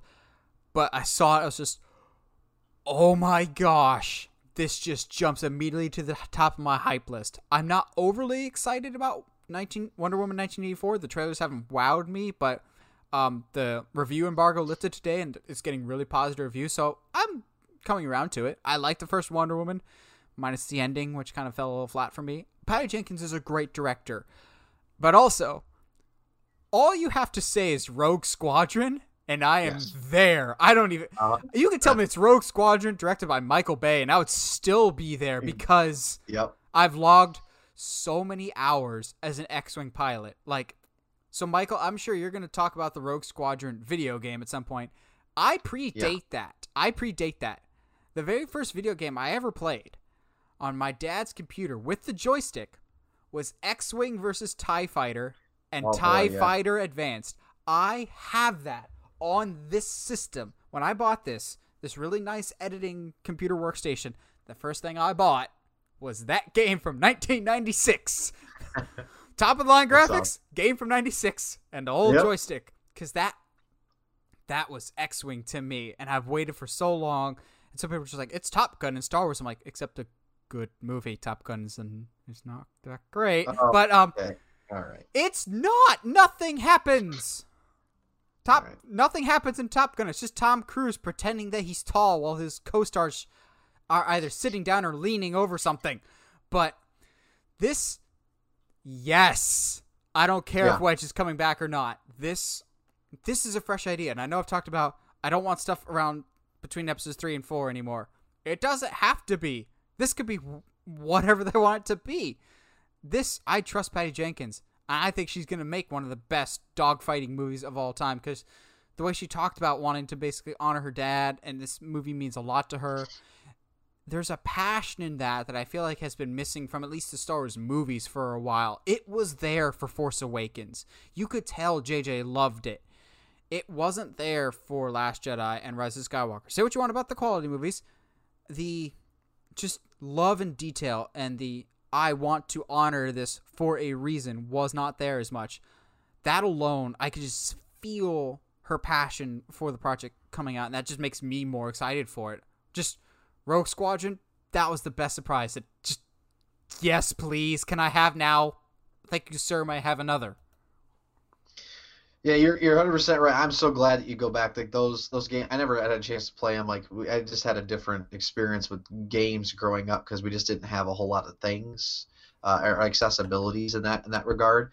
Uh, but uh, I've seen them, and it is it it just captures uh, the imagination. And I played Rogue Squadron two. I didn't play that. I didn't never played the first one game that was the computer based, so I had to play the GameCube version. That's what I had. Mhm. And I remember playing it at Target, the demo at Target for the first time, and I was hooked. That was my mom bought me a GameCube for that following Christmas, and she got me Rogue Squadron 2 Rogue Leader, and Oh, I it's so good. remember So good. I remember that game so much that I was in a second grade class and I had a pen pal in Germany and I wrote to them telling them how awesome this game was. That is how much of an impression it had on me. And I still play Rogue Squadron 2 and Rogue Squadron 3 to this day on my GameCube. And the and the reason why is because you are hundred percent right, Nate. You got you get to be a X-wing pilot, and and my review is pending on Star Wars Squadrons that just came out here in October. My review's pending on that. Um, but they this whole this whole idea of this movie coming to life, hundred percent on board. Can I buy my ticket now, please? That's all I Mhm. have to ask. Yeah, like um, how early is early reservations? Because like all I want, please, is just at least one shot taken from the cockpit while they're flying and doing a barrel roll. Like, Yeah. I X-wings are the co- mm, the second coolest vehicle, at least for me. I love X-wings. X-wings are my favorite vehicle that go into space. My favorite vehicle of all time in Star Wars is still the speeder bikes on Endor. Those are awesome. Followed very closely behind by X-wings. I think everyone wants to ride an X-wing, and if you make us care about the people that are in the cockpit besides Oh, Luke boy. Skywalker, they're in a heartbeat. okay. Yeah. What if?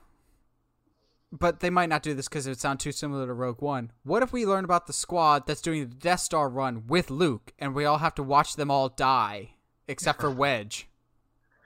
Yeah, it would be terrible. Uh, yeah, it, it's probably. I mean, it's probably. I mean, really close to inside baseball, but you can focus more on them. And, and I don't know, like the fact that we're just like always going between three and four, or sometime during four. Like, there's a lot of material we don't know what happened between four and five, and five and six. I was going to say set it between five and six. That was like what is it? Six Yeah. months? Six months Yeah. months?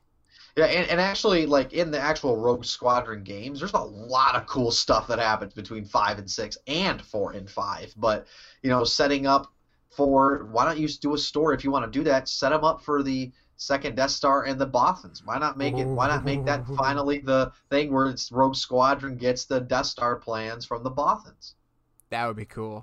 More than Yeah. anything, maybe don't make them human. Have a interspecies squad. I think that could be Yeah. fun. We've 100%. we focused so much on humans. Let's do some Twi'leks if we want. Um, Yeah. Rodians, I don't care. Just Patty Jenkins, I trust you. This is awesome, and I can't wait. Um, now to close out the show, the big headliner, obviously, was Marvel. Marvel dropping some bombs of news, uh, but not a lot of movie news. Uh, we'll save the big, huge one that I'm very conflicted about for last. Um, I think most notable by their absence was Spider-Man 3, whatever it's going to be called.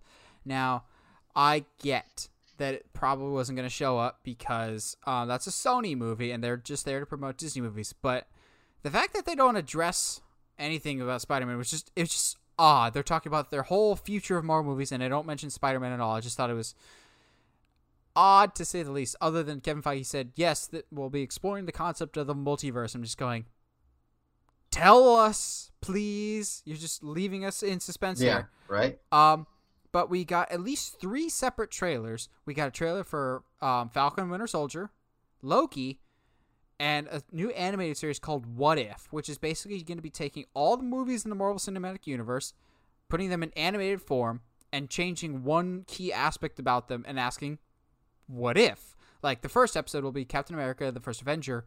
What if Peggy Carter got the super soldier serum instead of Steve Rogers? So that's your story for that one. Or they have one with Guardians of the Galaxy. What if T'Challa was Star Lord instead of Peter Quill? I'm really excited for What If. I have somewhere in my desk space over here. I actually have a bunch of What If comics from my uncle when I got a whole bunch of his comics. I like this idea of thinking outside the box of they're not canon of just what if something was different. I don't think they will but i would love it if for the spider-man one of what if spider-man had six arms like they did in the comic for a while there when spider-man had six arms? Um i think this is really really cool. What if also we'll have the return of almost all the mcu actors except for chris evans and robert downey jr i don't think they're coming back. Um, Chadwick Boseman is voicing T'Challa. That will be his final performance that we get to hear. Um, I thought that was an outstanding trailer, but it's not the show I'm most looking forward to. Um, if you had to guess, what what do you think I'm most looking forward to there, Michael? Uh, well, uh, I would I would imagine it's pro- well. Actually, that's a great question because uh, knowing you, I don't know. I I was blown away by the Loki TV series. Is that by, by chance yours? Nope. It. Uh, I will say, the Loki trailer won me over more than it did. Like I have not been high on the Loki series. I've just, eh, it's whatever. It does look cool. I'm I'm more hyped for it than I was before. And maybe it's because Owen Wilson's there with a mustache and he hasn't said wow yet, so I gotta wait for that and then I can leave the show. But actually, no. In all seriousness, I do think the Loki trailer looks really, really awesome. As a Spider-Man fan, I was a little worried at one point in the trailer when there's like a stone, uh, like a glass panel or whatever, and it looks like a devil, which kind of looks suspiciously like Mephisto, who's a Marvel villain. It's been rumored for a while. Which, as a Spider-Man, I'm going, no, no Mephisto, no, because Mephisto is responsible for one of the worst Spider-Man story arcs of all time, and please don't bring that to the MCU, please. But yes, I like the Loki trailer. Um, what what about the Loki trailer stood out to you? Uh, it's just wacky, uh, and it has a little bit of a dark twist to it.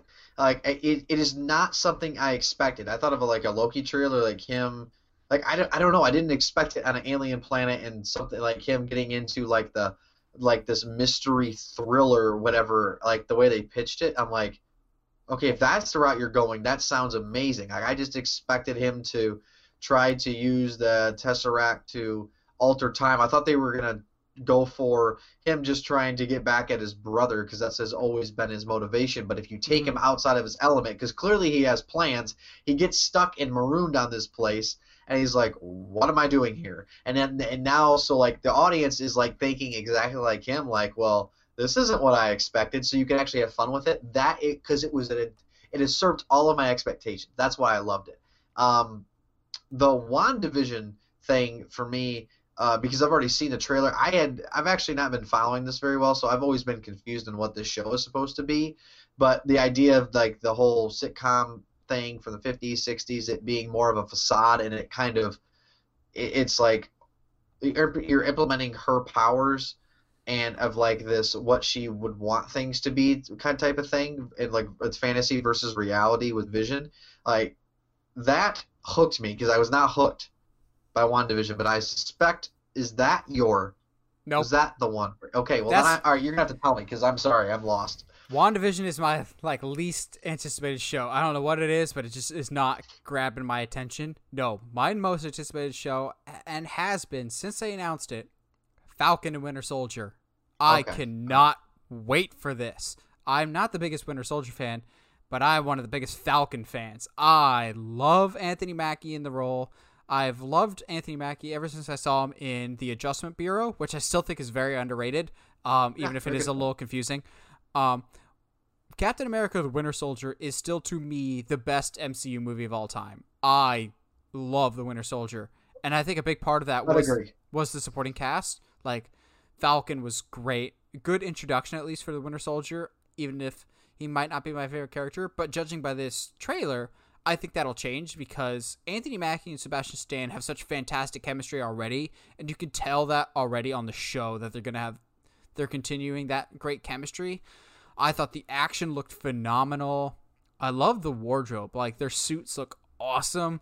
I love the premise of yes, you Captain America gave the shield to Sam to be the new Captain America. Well, what if the shield wasn't yours to give away? Is that still are you still the new Captain America, Sam? Like there's clearly a new Captain America in US Agent that um, the American government wants to say is the new Captain America, but that's not Steve's wish. Um, I like that concept. I like Zemo coming back. That excites me a lot. I think it's just the show that trailers further solidified it for me. I was already excited, but this got me more excited. Uh, but we've got other series coming. We've got an Armor Wars series featuring Rhodey, which I laughed at the description that they gave. They're just like, um, now that Iron Man's gone, what happens if his tech falls in the wrong hands? I'm going, are you guys new to the MCU? Like yeah. every villain in the MCU is I've got Iron Man's tech and I hate Iron Man for some reason. All the Iron Man movies, almost all the Spider-Man movies, um yeah. Ultron, like this is not a new concept, guys. Everyone steals Iron Man's tech. I'm pretty sure I have Iron Man's tech somewhere in my house for God's sake. Um here's the thing. I'll be excited if you bring back Justin Hammer because as much as Iron Man 2 sucks, Justin Hammer's awesome. I think I would be more excited about the show if it wasn't Don Cheadle. I am in a minority here. I think Terrence Howard was a much better Rhodey, and I think could have carried this series a lot better. Don Cheadle's fine, but I still much preferred the original Rhodey. This show is just fine. I don't. It's whatever. Rhodey's not really my favorite character and doesn't really grab my attention. I just thought it was an odd choice. Just kind of, oh, that's a thing that's happening. Um, not as much of a surprise as the Secret Invasion series, though. So yeah, that caught me off guard. That's actually my most anticipated one. That sounds amazing. I want it to be my most anticipated, but I'm a little nervous. So for those that don't know, Secret Invasion is like one of the biggest events in Marvel comics like ever. So, um, those that don't know, remember in Captain Marvel those green people, the Skrulls that can shapeshift? They're also in End of Far From Home. Well, they're supposed to be bad. I don't know why we decided to make them good guys. It just annoys the crap out of me that they made that decision. A lot of things about Captain Marvel bother me, but um, in the comics, they're supposed to be bad guys that are trying to take over the Earth by disguising themselves as key figures, like within the Avengers. Various human figures are just they've been disguised as for years. That way, when the time is right, all the pieces are in place to overthrow and conquer the world. I am disappointed that this is a series, but there could obviously be bigger ramifications. I figured this whole overarching story of Secret Invasion would be the narrative for at least one of the phases, like phase four or five. Phase four seems to be about the multiverse. Phase five might be about mutants? Question mark. Um, I do think this is this type of event is big enough to be multi movie spanning, and who knows, it might be introduced in this series and then uh jump into the movies. But I, it feels minor league here to just be putting on a series instead of multiple story movie arcs. Uh, however, we are getting Ben Mendelsohn's Talos back and Samuel L. Jackson's Nick Fury for this series, so maybe that's what they was they were teasing at the end of Spider-Man: Far From Home when they're on that big spaceship. Yes, absolutely. Um, I think this is interesting. I am just disappointed that this isn't like a multi-movie arc, but who's to say it won't be? And this isn't just the intro. I just think it's odd that was announced to be a Disney Plus series. Yeah, because it, it seems to be a massive scale, and you'd like to see it set up more. But I mean, that's the one thing that the MCU does is everything connects, and that was the one thing that they kept saying. They've said multiple times, as uh, Kevin said in his presentation, that these things are all going to connect. Like you want to watch WandaVision, you will want to watch Falcon and Winter Soldier. They will connect to all these other things that we are doing, and they doubled down on it, and that is you know, for me, that's something that's very encouraging. Also for the fan base, it helps continue to keep keep this broader storytelling going, and I'm really really hopeful uh, that that they can pull it off. And honestly, um, I think I will say this that the Far From Home's mid, uh, mid credits and end credits scene um, were I think the best in like honestly it was the best like twist, and then also with what J. J. J. Jonah Jameson in, in the end. I think Far From Home had the best mid credits and end credit scene in, in the history of the MCU, and so, part of that was, uh, part of that was this like the reveal that the Skrulls were playing playing Nick Fury and and uh, what's her face Maria um, Hill. Yeah, Maria Hill. Yeah, so like I, I'm I don't honestly, man. Like, I think it sounds so cool, and because it, it's gonna be, you can make the challenge. The challenge for the heroes is gonna be immense, and the fact that you you can play on again with the history of the Skrulls, like, it's cool. I'm all on board. So you talked about the Far From Home thing. Uh, I remember like two or three weeks before Far From Home came out, I was like, okay.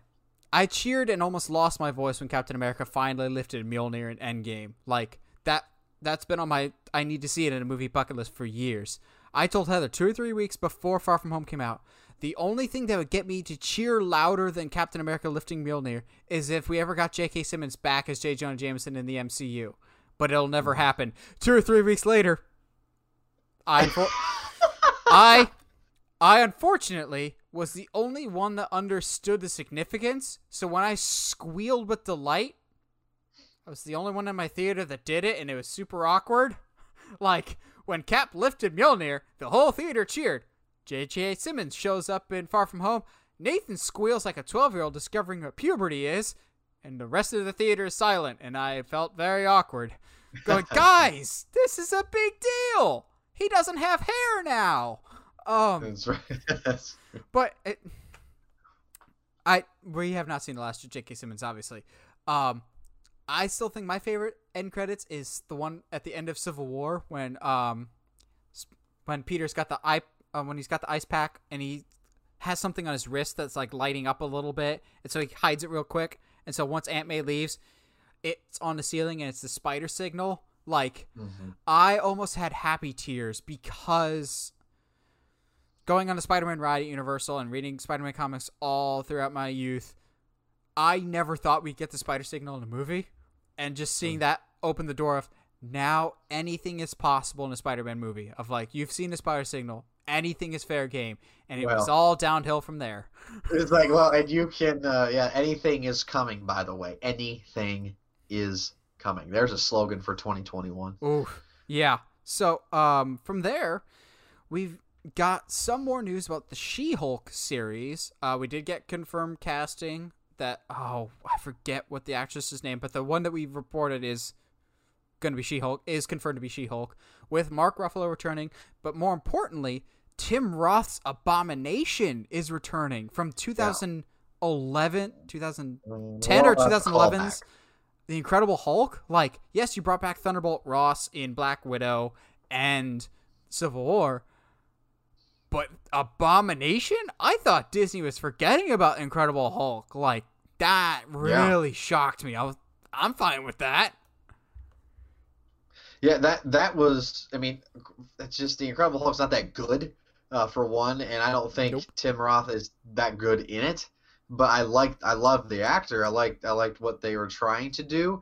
I don't understand why, uh, but uh, She-Hulk, you're gonna have to. It's gonna have to. He has to sell me a little bit more. I, I'm gonna have to see a trailer to the show because I, I, I don't know. It's hard. Like the Incredible Hulk, they did such a good like a good story with him, but they took him forever to do it. Plus, they never gave him his own movie. Is like once after like the Incredible Hulk, they're like, you know what, we're gonna take this character, add him as a supporting character, and that's how we're gonna develop him. We're not gonna give him his entire platform. And and with She-Hulk, Well, with Abomination and Mark Ruffalo coming back as well with as the Hulk, like I I don't know, I I just it doesn't appeal to me as much. That's because for a while there, and I don't know if things have changed or not. It's because legally Disney couldn't make a Hulk movie. He was allowed to Oh. cameo in other people's movies, but the distribution rights to the Hulk belonged to Universal for a while. Because remember, up until Avengers, it was not Disney movies. They were um, Marvel in association with like Columbia or somebody Okay. for those first couple Marvel movies. Um yeah, I was shocked when I saw Abomination. Like I know um we ha- I've already had Thunderbolt Ross come back. Does this open the door for Liv Tyler to come back as Betsy as Betty Ross? I mean, the other love interest is kind of done now. Um, so Yeah, that felt That- flat anyway. yeah, yes, it did. Like what? Uh, I don't. Uh, yeah. So yeah, that whole that whole I, I didn't even think about it until then. Like, listen, like you you would like to think like, well, that doesn't sound, make any sense, but like literally Natalie Portman's coming back. So Jamie and Lady Sif. Jamie Foxx so, is coming like, back as Electro. All's fair. Everything is fair now. Yes. But I, I will say your theory about that, about the the switching of the villains in their own universes, respective universes. I'll let you say it so the audience knows what they're what I'm talking about. Like that is such a genius thing. Like I hope to God you're right, Nate. which means I'm probably not. Um, Ugh. so we also got some Ant Man news. We did get confirmation that Kang the Conqueror is the villain in the next Ant Man, which is now called Ant Man and the Wasp: Quantumania. Which I like that title. It fits the Ant Man theme pretty well. Of like Oh, we yeah. we don't take ourselves too seriously. Um, I like the Ant Man franchise. It's not my favorite like subcategory in the MCU. I I like them because for the most part they've been pretty self-contained, just fun little comedies for the family Yeah. uh, like not high stakes. Like they're still important to the MCU, but you don't have to see them. They're they're skippable, but I wouldn't recommend it because they're still fun. I think it's interesting that we have some recasting news with Ant Man and the Wasp. Um, his daughter, his grown daughter from Endgame, has been recast with um, Freaky and Detective Pikachu actress Kathryn Newton. I like Kathryn Newton. I just don't really understand the rationale for recasting. Uh, maybe it's because they're setting up a Young Avengers team with Miss Marvel, with Kate Bishop, with Peter Parker, um, and now with Cassie Lang. Um, so maybe that's why they recast her. Like, I really like Kathryn Newton. Freaky was one of the best movies I've seen this year. I just think it was kind of odd. They're just like Ant Man and the Wasp, Quantum Mania with Kang the Conqueror. Oh, by the way, we recasted Cassie, but it doesn't really matter. I know some people were mad. I'm indifferent to it primarily because we only got like one scene with that other actress because we were so used to um, kid Cassie and now it's teenager Cassie. So whatever. Um, I feel bad for the other actress, but I can't say I was emotionally attached to her portrayal because we saw so little of it. It just seemed like an odd announcement to make. Yeah, it is interesting. Uh, now, with all this stuff, like with how um, Ant Man and the Wasp ended, do you think we? Do you think they have any plans for like Laurence Fishburne's character and then the character of Ghost at all? Do you think there's a return there? Because they they didn't kill the villain in Well, that movie. If with the MCU, if they're not physically well, even if you're dead, MCU, no one stays dead uh, except for Uncle Right. Ben, which there is no Uncle Ben in the MCU, and that bothers me a lot. Um, but Yeah. no one stays dead, and everything is remembered. With Abomination coming back, everything's on the table. Um, well, there might be some tie-ins to Black Widow with Ghost, but those are just some rumors out there. And if they turned out to be true, I don't want to be the one that ruins that for everybody here. But there might be some. There Okay. might Black Widow might, as much as I've been saying it, it's backtracking. It still might be setting up future things, um, for like Disney Plus type shows that we might see in the future. So we'll see when that comes out. Um, I feel like there's some other stuff. Oh yes, Guardians of the Galaxy: The Christmas Special. That's a thing that's coming, and I need it in my life. Please, Yeah. please, this is gonna get dark. Please tell me at one point Groot loses part of his arm or something, and it becomes the Yule log. Oh man, that now that would be a now that would be a thing. What what do you think they're going for here? Like, what is this? Uh, like, James Gunn said he's been playing this for years, and Kevin Feige was just like, "Yeah, go for it." Maybe it's just like a we want to make fun of the Star Wars Christmas special, like Christmas specials are back in fashion, or I don't know. It's just so out of left field whether this is going to be like a one-time thing, a full-fledged movie, like an hour and a half. I don't know. I just know I need it because Yeah, this no sounds so good on paper, and I, tr- for the most part, trust James Gunn. I wasn't the biggest fan of Guardians of the Galaxy 2, but I still love the first one, and I'm really excited for the Suicide Squad. So, um, just just sign me up. Just yes. I don't Are- I don't need to know anything else. this is coming. This is coming holiday 2021, right? Uh, probably not. I don't think so, because Okay. uh, because he's currently working on the Peacemaker series with John Cena, which is a spinoff of the Suicide Squad, and he's still deep in p- post production for the Suicide Squad. Then I think he's jumping into, um, Guardians of the Galaxy, but maybe I'm not sure. There, there's just different scenarios that I can already picture. We're using Groot's leg as the Yule log. Mantis and Drax maybe under the mistletoe, and one of them is into it, and then there's Drax who's just going, "Oh, you're so repulsive." Like, I, I could just see this being fun. Or Neb, Nebula is Santa Claus in this situation, or doesn't understand the meaning of Christmas, and Peter Quill has to like explain the meaning of Christmas, and then maybe Rocket's just like, so you have a fat, grumpy old guy that watches you sleep that gives you presents every year. You Earth humans are weird. Type of stuff like that. Yeah. Okay, so it's holiday 2022, uh, Okay. ahead of the 2023 release. So two years, two years from now. Um, it's really interesting to give it that type of day. It's like holiday special, like okay, premiering on Disney Plus, holiday special. It's gonna premiere before the 2023 film, so it's obviously gonna it's gonna tie in somehow. But it's odd to see a Christmas special get an announcement. you know, it's it's just kind of uh, that was like one of the biggest like out of left fields. But you know, it it belongs. Like if there's any wacky, weird holiday special, it's got to be the Guardians characters, right? Oh to yeah. Oh yeah. Like Oh. hands down. It's they're the only ones that it like really makes sense to me. And I think they might call it the holiday special one so no one gets offended, but two who says it has to be Christmas? They could be on some other planet that just like Star Wars. It's never called Christmas. It's Life Day. Thanks for Mhm. I'm reminding y'all about that thing. Um this could be a lot of fun. I trust James Gunn quite a bit. Now, the big haymaker, the big announcement, which we all kind of saw coming to a certain extent. And it was a roller coaster for me when this got announced. I got super, super, super excited because I've been asking and clamoring for this forever, and I even pitched my own story idea for how I want this movie to go down. And then just as quickly I came crashing back down to earth. It was unfortunate. The Fantastic Four is coming to the MCU. Directed by the guy that brought us the Spider Man movies of Homecoming and Far From Home. I'm not gonna lie, that let out so much air out of my excitement balloon. Um, Jon Watts is a perfectly competent director.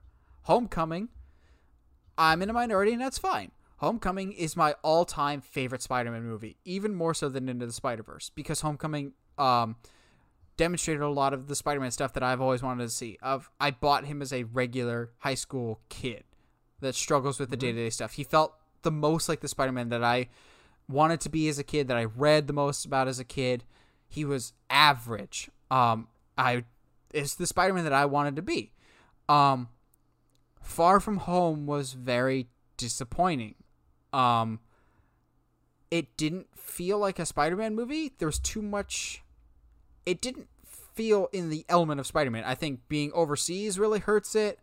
I think being so dependent on Iron Man really hurt it. They doubled down a lot on you are now the new Iron Man. You are now the new Iron Man. And he's like, I don't want to be the new Iron Man. And yet he uses his Iron Man's tech to build a new quasi Iron Man suit, which really bothered me. That was supposed to be like a big pivot point. Um, mm-hmm. They just keep insisting, and I don't know how much of that is Jon Watts and how much of that is a Sony mandate that he has to have a mentor figure in every single movie, and he has to more or less be Iron Man Junior. Um, I love Homecoming, but I don't get why you go with Jon Watts. I think he's a fine director, but there's nothing about him that really like gets people excited. Like people know the MCU Spider Man, but Guardians of the Galaxy, you know that's James Gunn. Thor Ragnarok, you know that's Taika Waititi. We know the Russo brothers did in uh, Winter Soldier, Civil War, the Infinity Saga. We know those names. Not a lot of people know Jon Watts. He just doesn't have that right. unique style. And I have like a top five, even top ten list of people I would have loved to see Fantastic Four. Jon Watts is not even anywhere close to that list. Uh, Christopher McQuarrie, Brad Bird, the Russos themselves. Peyton Reed has been pitching a Fantastic Four movie for years, and we thought maybe Ant Man would be a backdoor into Fantastic Four. I am still excited for this, but the announcement of Jon Watts really, really did take a lot of air out of it, and I, I think it will come down to how is the next Spider Man, and with this Fantastic Four movie, we'll kind of see is the issues that I have with the MCU Spider Man, is it a Jon Watts thing or is it a Sony thing? Because right now, the MCU move, Spider Man movies, as much as we want to think they're Marvel, they're still Sony. So maybe mm-hmm. the issues that we have with him, of him being Iron Man Jr., no Uncle Ben, yada, yada, yada, is that a Sony decision or is that a Kevin Feige decision? And I think with Jon Watts being now with Fantastic Four, we'll know definitively if the Fantastic Four's movie is good and it's great, it's Sony. Shocker. Um, but this this is obviously the big headline. We are finally getting the Fantastic Four in the MCU. Josh, sorry, Michael. Wow, haven't done that one in a while. Um, I was thinking about my story pitch and his story pitch. Um, which for those that haven't seen it, Josh and I did story pitches for the Fantastic Four like full fledged half an hour. We put a lot of time and effort into it. I'm particularly proud of my Fantastic Four one. So check it out. I think you'll really enjoy it of what I would like to see the Fantastic Four movie be. But Michael, you see that we're getting a Fantastic Four movie. Thoughts?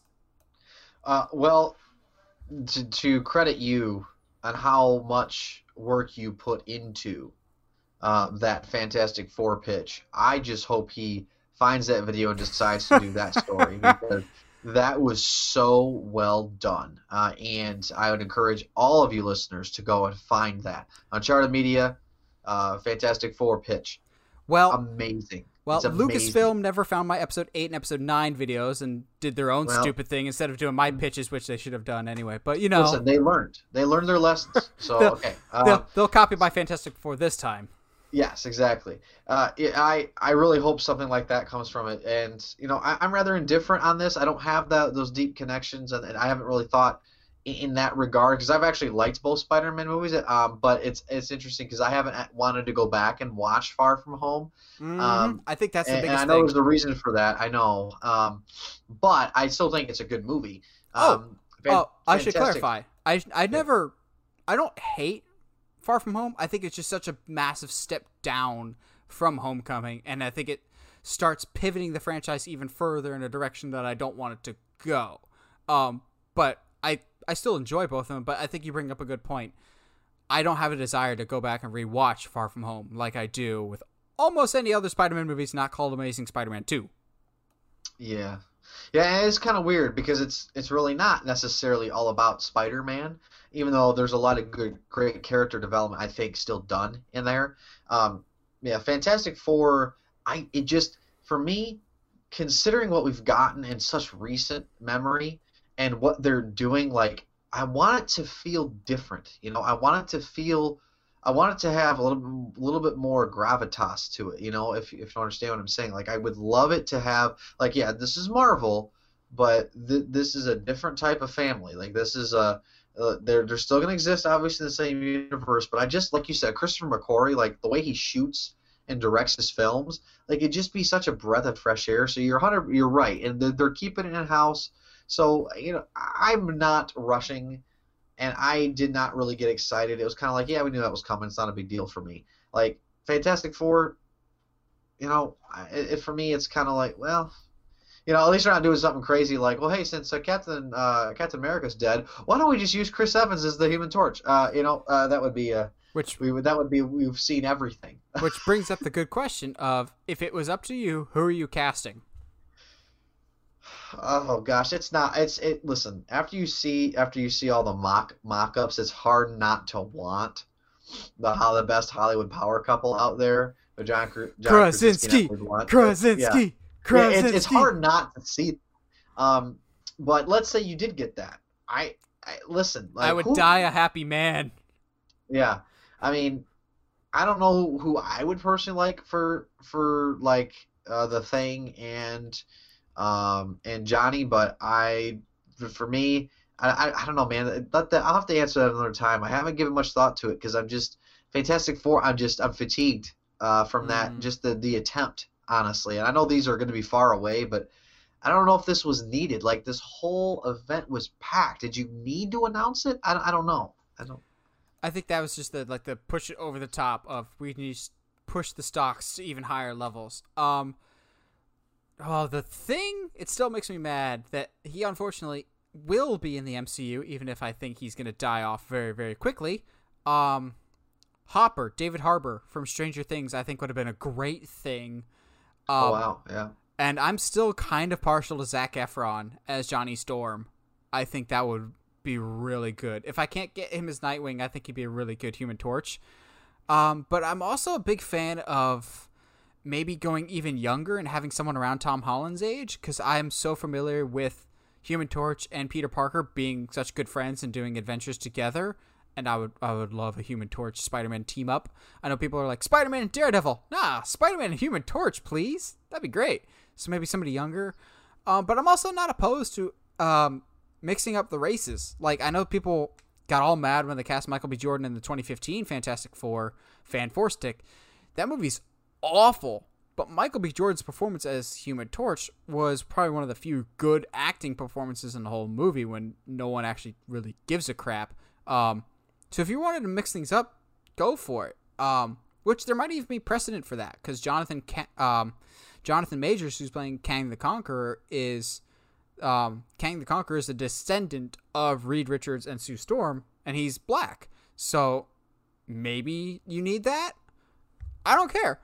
I would like John Krasinski, but as long as you get somebody of equal or greater talent, I'll be willing to accept it.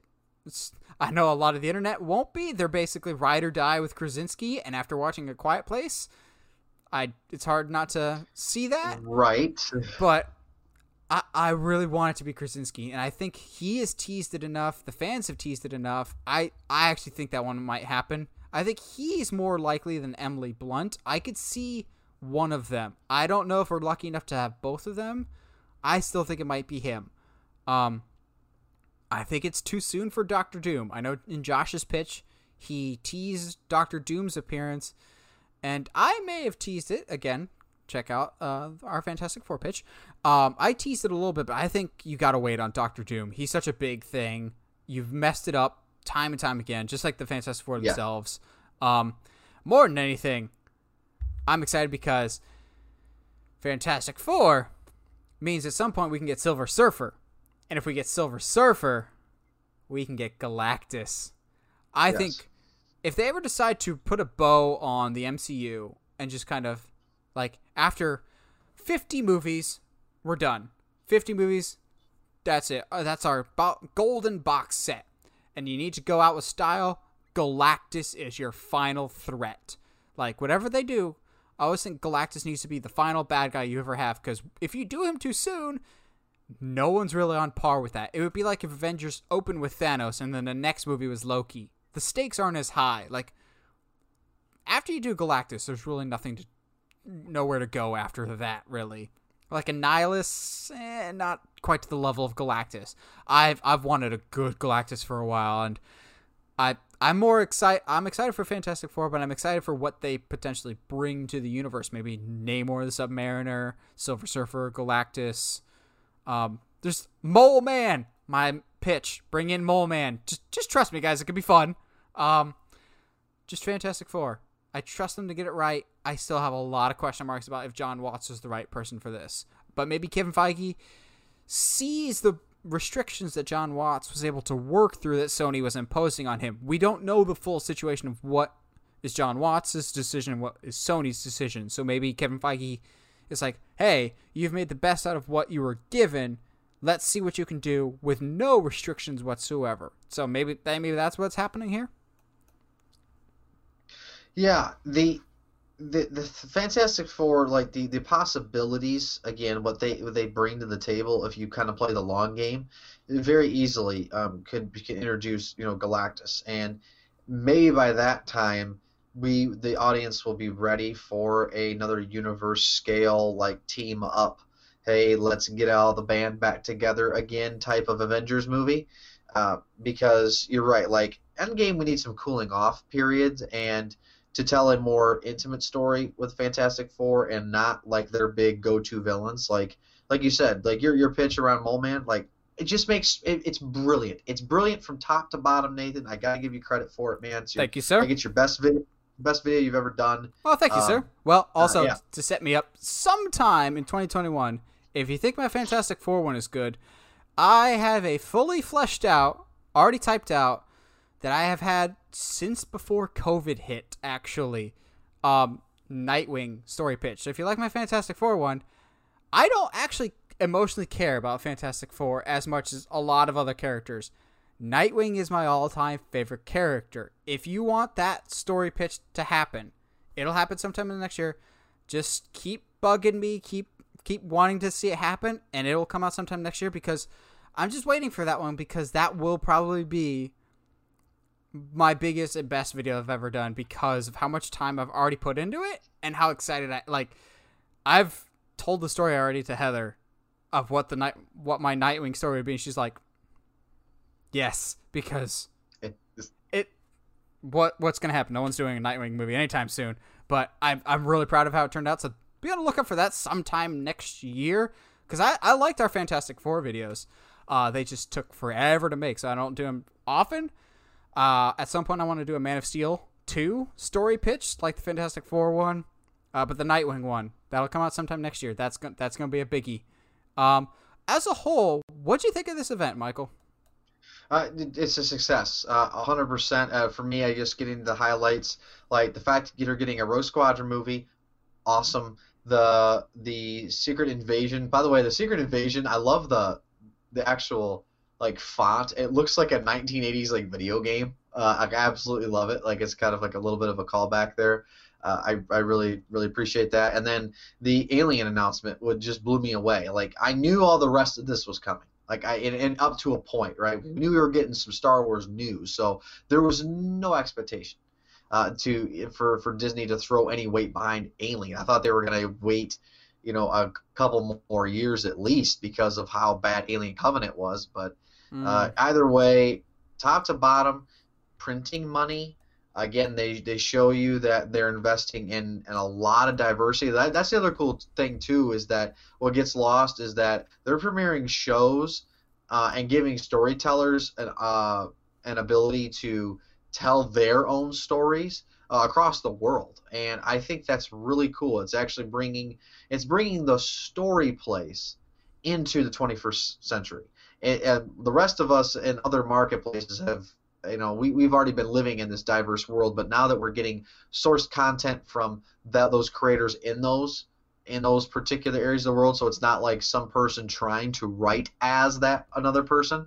Uh, I think is very exciting. Uh, Disney owned that, uh, and once again, uh, if you're a shareholder, you're really really happy, and they're just showing you what a massive you know powerhouse that is Disney, uh, what they can do when they still believe in this mission is to put out you know quality content, and you know they obviously they're going to miss on some things and and hit on others, but for what we came and what we wanted to see, uh, you know, they they came and they conquered. And what more could you really ask for? I mean, the only thing that's bad is that some of this content's three years away. That's the only that's mm. the hmm. only issue I see. Yeah, I thought this event was spectacular. If only this like dominance and wanting to please the fans extended to the theme parks. But that's a talk for another podcast. Um, so what do you guys think of this investors meeting? What uh what big news or headlines that came out of this event really grabbed your attention or some projects that you're either really looking forward to or really against, let us know in the comments below. Always like hearing from you guys. And as always, if you like what you hear and you want to hear more, subscribe to us on whatever audio platform you're listening to us on, whether it's iTunes, Spotify, Google Podcasts, or YouTube. And if you haven't already, subscribe to us on YouTube at Uncharted Media. It's where you can find all the podcast episodes, but also the rest of our pitch videos like uh, The Fantastic Four, how I would have done Star Wars Episode 8 and Episode 9. Um, all kinds of different stuff. So be sure you're subscribed there too. And as always, stay sharp, movie guys and gals.